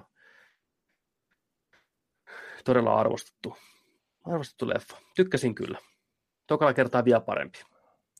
Joo, kyllä tästä niin kuin ihan, ihan, ihan selkeästi kulttiklassikko. Kyllä. Just. Mä, mä, mä toivon, että tällä ei tehdä jatkoa. Itse asiassa jatko on tulossa, mikä on tosi, no. jännä, jo, mikä on tosi jännä, että, niin kuin, että moni sanoi, että en mä halua tällä jatkoa, enkä mäkään halua, mutta jos tällä tekijällä, tällä Jordan Peelillä on joku hyvä idea, mitä se haluaa tehdä, niin mä luotan siihen mieheen. Toisaalta olisi kiva nähdä, mitä muuta se pystyy tekemään ja mitä se osaa tehdä. Niin siinä mielessä vähän niin kuin pettymys, että jatkossa tulee, mutta katsotaan. Mä, mä luotan tähän mieheen nyt, kun tämä ensimmäinen leffa on niin hyvä, että tota... Totta kai se tulee jatkoosa, jos on tehnyt helvetisten rahaa. Niin, mutta aiempaa tehdä mitä haluaa tässä vaiheessa. Jos, jos se on miettinyt tämän jatkoosan jo tätä ykköstä tehdessä niin järkevästi, okei, okay. Kyllä mä sitä tuun katsoa, kyllä mä sitä tuun katsoa, mutta joo, katsokaa, Get Out. Get Out, joo. Meidän piti kymmenen minuuttia puhua tästä. Joo. Me puhuttiin neljäkymmentä minuuttia. Tämä on vähän tämä meidän teema, että aina vähän lähtee rönsyilemään. Joo. Mutta, oliko siinä? Semmoinen loppuu tämmöinen vielä peliuutinen tähän. By the way, on huhtikuu, tässä kuussa tulee God of War, pleikkari neloselle, kahdeskymmenes päivä. Peli on mennyt kultaa, meni jo viime viikolla muistaakseni. Eli se on valmis, printit, painot, ulos, näin. Peli tulee kahdeskymmenes päivä. Kovat on odotukset, ehdottomasti. On. Sä tota, alat pelaan sitä kaksitoista yöllä. Joo, yhdeksästoista Jos päivä on... keskiyöllä, joo. Voitaisko me saada striimi? Kyllä me voitaisiin. Kyllä mä oon miettinyt, että kyllä me striimillä lähdetään. Se on niin, niin iso juttu, niin kello kaksitoista, yhdeksästoista päivä huhtikuuta. Tervetuloa seuraani. God of War ihan alusta asti, monta tuntia. Nautitaan yhdessä tästä hienosta uudesta kokemuksesta. Yön läpi, aamuun Yön läpi. asti. Aamuun asti, kyllä. Mulla on, mä sain just järjestettyä työvuorot sillä, että mulla olisi normaalisti ollut kahdeskymmenes päivä kello seitsemän meno aamulla vai kuuteen. No kuitenkin aamu, aikainen aamu, niin mä sain järkettyä sillä, että mä menen vasta ilta kahdeksaan töihin, niin mä pystyn pelaan koko yön, menee nukkuun aamulla ja sitten töihin, niin aamuun asti striimi. Se on lupaus. Mahtavaa. Koitetaan saada Twitchikin siihen mennessä. Kyllä, koitetaan saada Twitchi siihen mennessä. Saadaankin kyllä. Saadaan, saadaan. Säätää puolessa vaali. Tunnissa saadaan Twitchit. Tupet, Twitchit, kaikissa näkyy. Nerdic pelaa God of War. Kyllä. Jes, olisiko meidän tämän viikon jakso tässä näin? Meillä on paljon kaikkea kivaa juttua tällä kertaa ollut. Uutisia ei niinkään, mutta mitä nyt olisi tapahtunut, niin Ei oikein tapahtunut, ja oikeastaan mitä, mitä mä kävin lukemassa uutisia, niin kaikki oli jotain ensimmäinen neljättä uutisia, niin en mä uskaltanut mihinkään uskoakaan. Että... Aprillipäivä on internetin julmin päivä. Mä aina unohdan, että se on. Ja sitten mä luen jonkun uutisen, mikä on oikeasti tosi siisti. Se riamu on niin korkea, mutta se murskaava totuus, kun tajuaa, että se on aprillipila, on sata kertaa pahempi. Se nousee näin. Sitten se animena leikataan pää irti ilmassa. Sitten vaan märkä ruumis tippuu maahan, maan läpi suoraan ytimeen ja palaa siellä. Mä en edes mene katsoa mitään uutisia ensimmäinen päivä, koska mun herkkä sydän ei kestä sitä. Siis niin monta kertaa nörttejä on kustus silmään. On. Ensi, ensimmäinen neljättä. Väkivaltaista kusemista, niin kuin levitä se silmä ja suoraan siitä, tiedätkö, kovalla paineelta. Ei ole helppoa nörtin elämä aprillipäivänä. Ei. Mutta olisiko tämä, tämä jakso tällä kertaa tässä mun puolestani? Unohtakaa aprillit. Kertokaa vaan totuuksia, todellisia uutisia. Kiitos seurastam, seurastanne ja myös seurastamme. Kiitoksia seurasta teille kaikille. Palataan ensi viikolla asiaan. Meillä vähän voisi spoilata vähän Spielbergin uutta leffaa arvosteluun tulossa. Ja vähän jotain peliuutisia, uutta peliä. Kotaan päästä vähän pelaamaan ehkä Monster Hunteria lisää, ehkä Sea of Thievesia. Mutta ainakin Ready Player One tulee arvosteluun teille ensi viikolla. Kiitoksia omasta puolestani. Minä olin Jarno-Petteri Ahlqvist ja seurassani oli... Joni Petteri Vaittinen. Morjesta, morjesta, morjesta. Munkin puolesta kiitti, kiitti, kiitti. kiitti Tänne kiitti. Jaksoitte kuunnella. Joo, tältä viikolta näihin meininkeihin. Ensi viikolla vielä upeammat meiningit tiedossa. Mutta muistakaa, että kun nörtteillään, niin nörtteillään sitten kanssa kunnolla. Ensi viikkoa. Ensi viikkoa. Get out! Get out.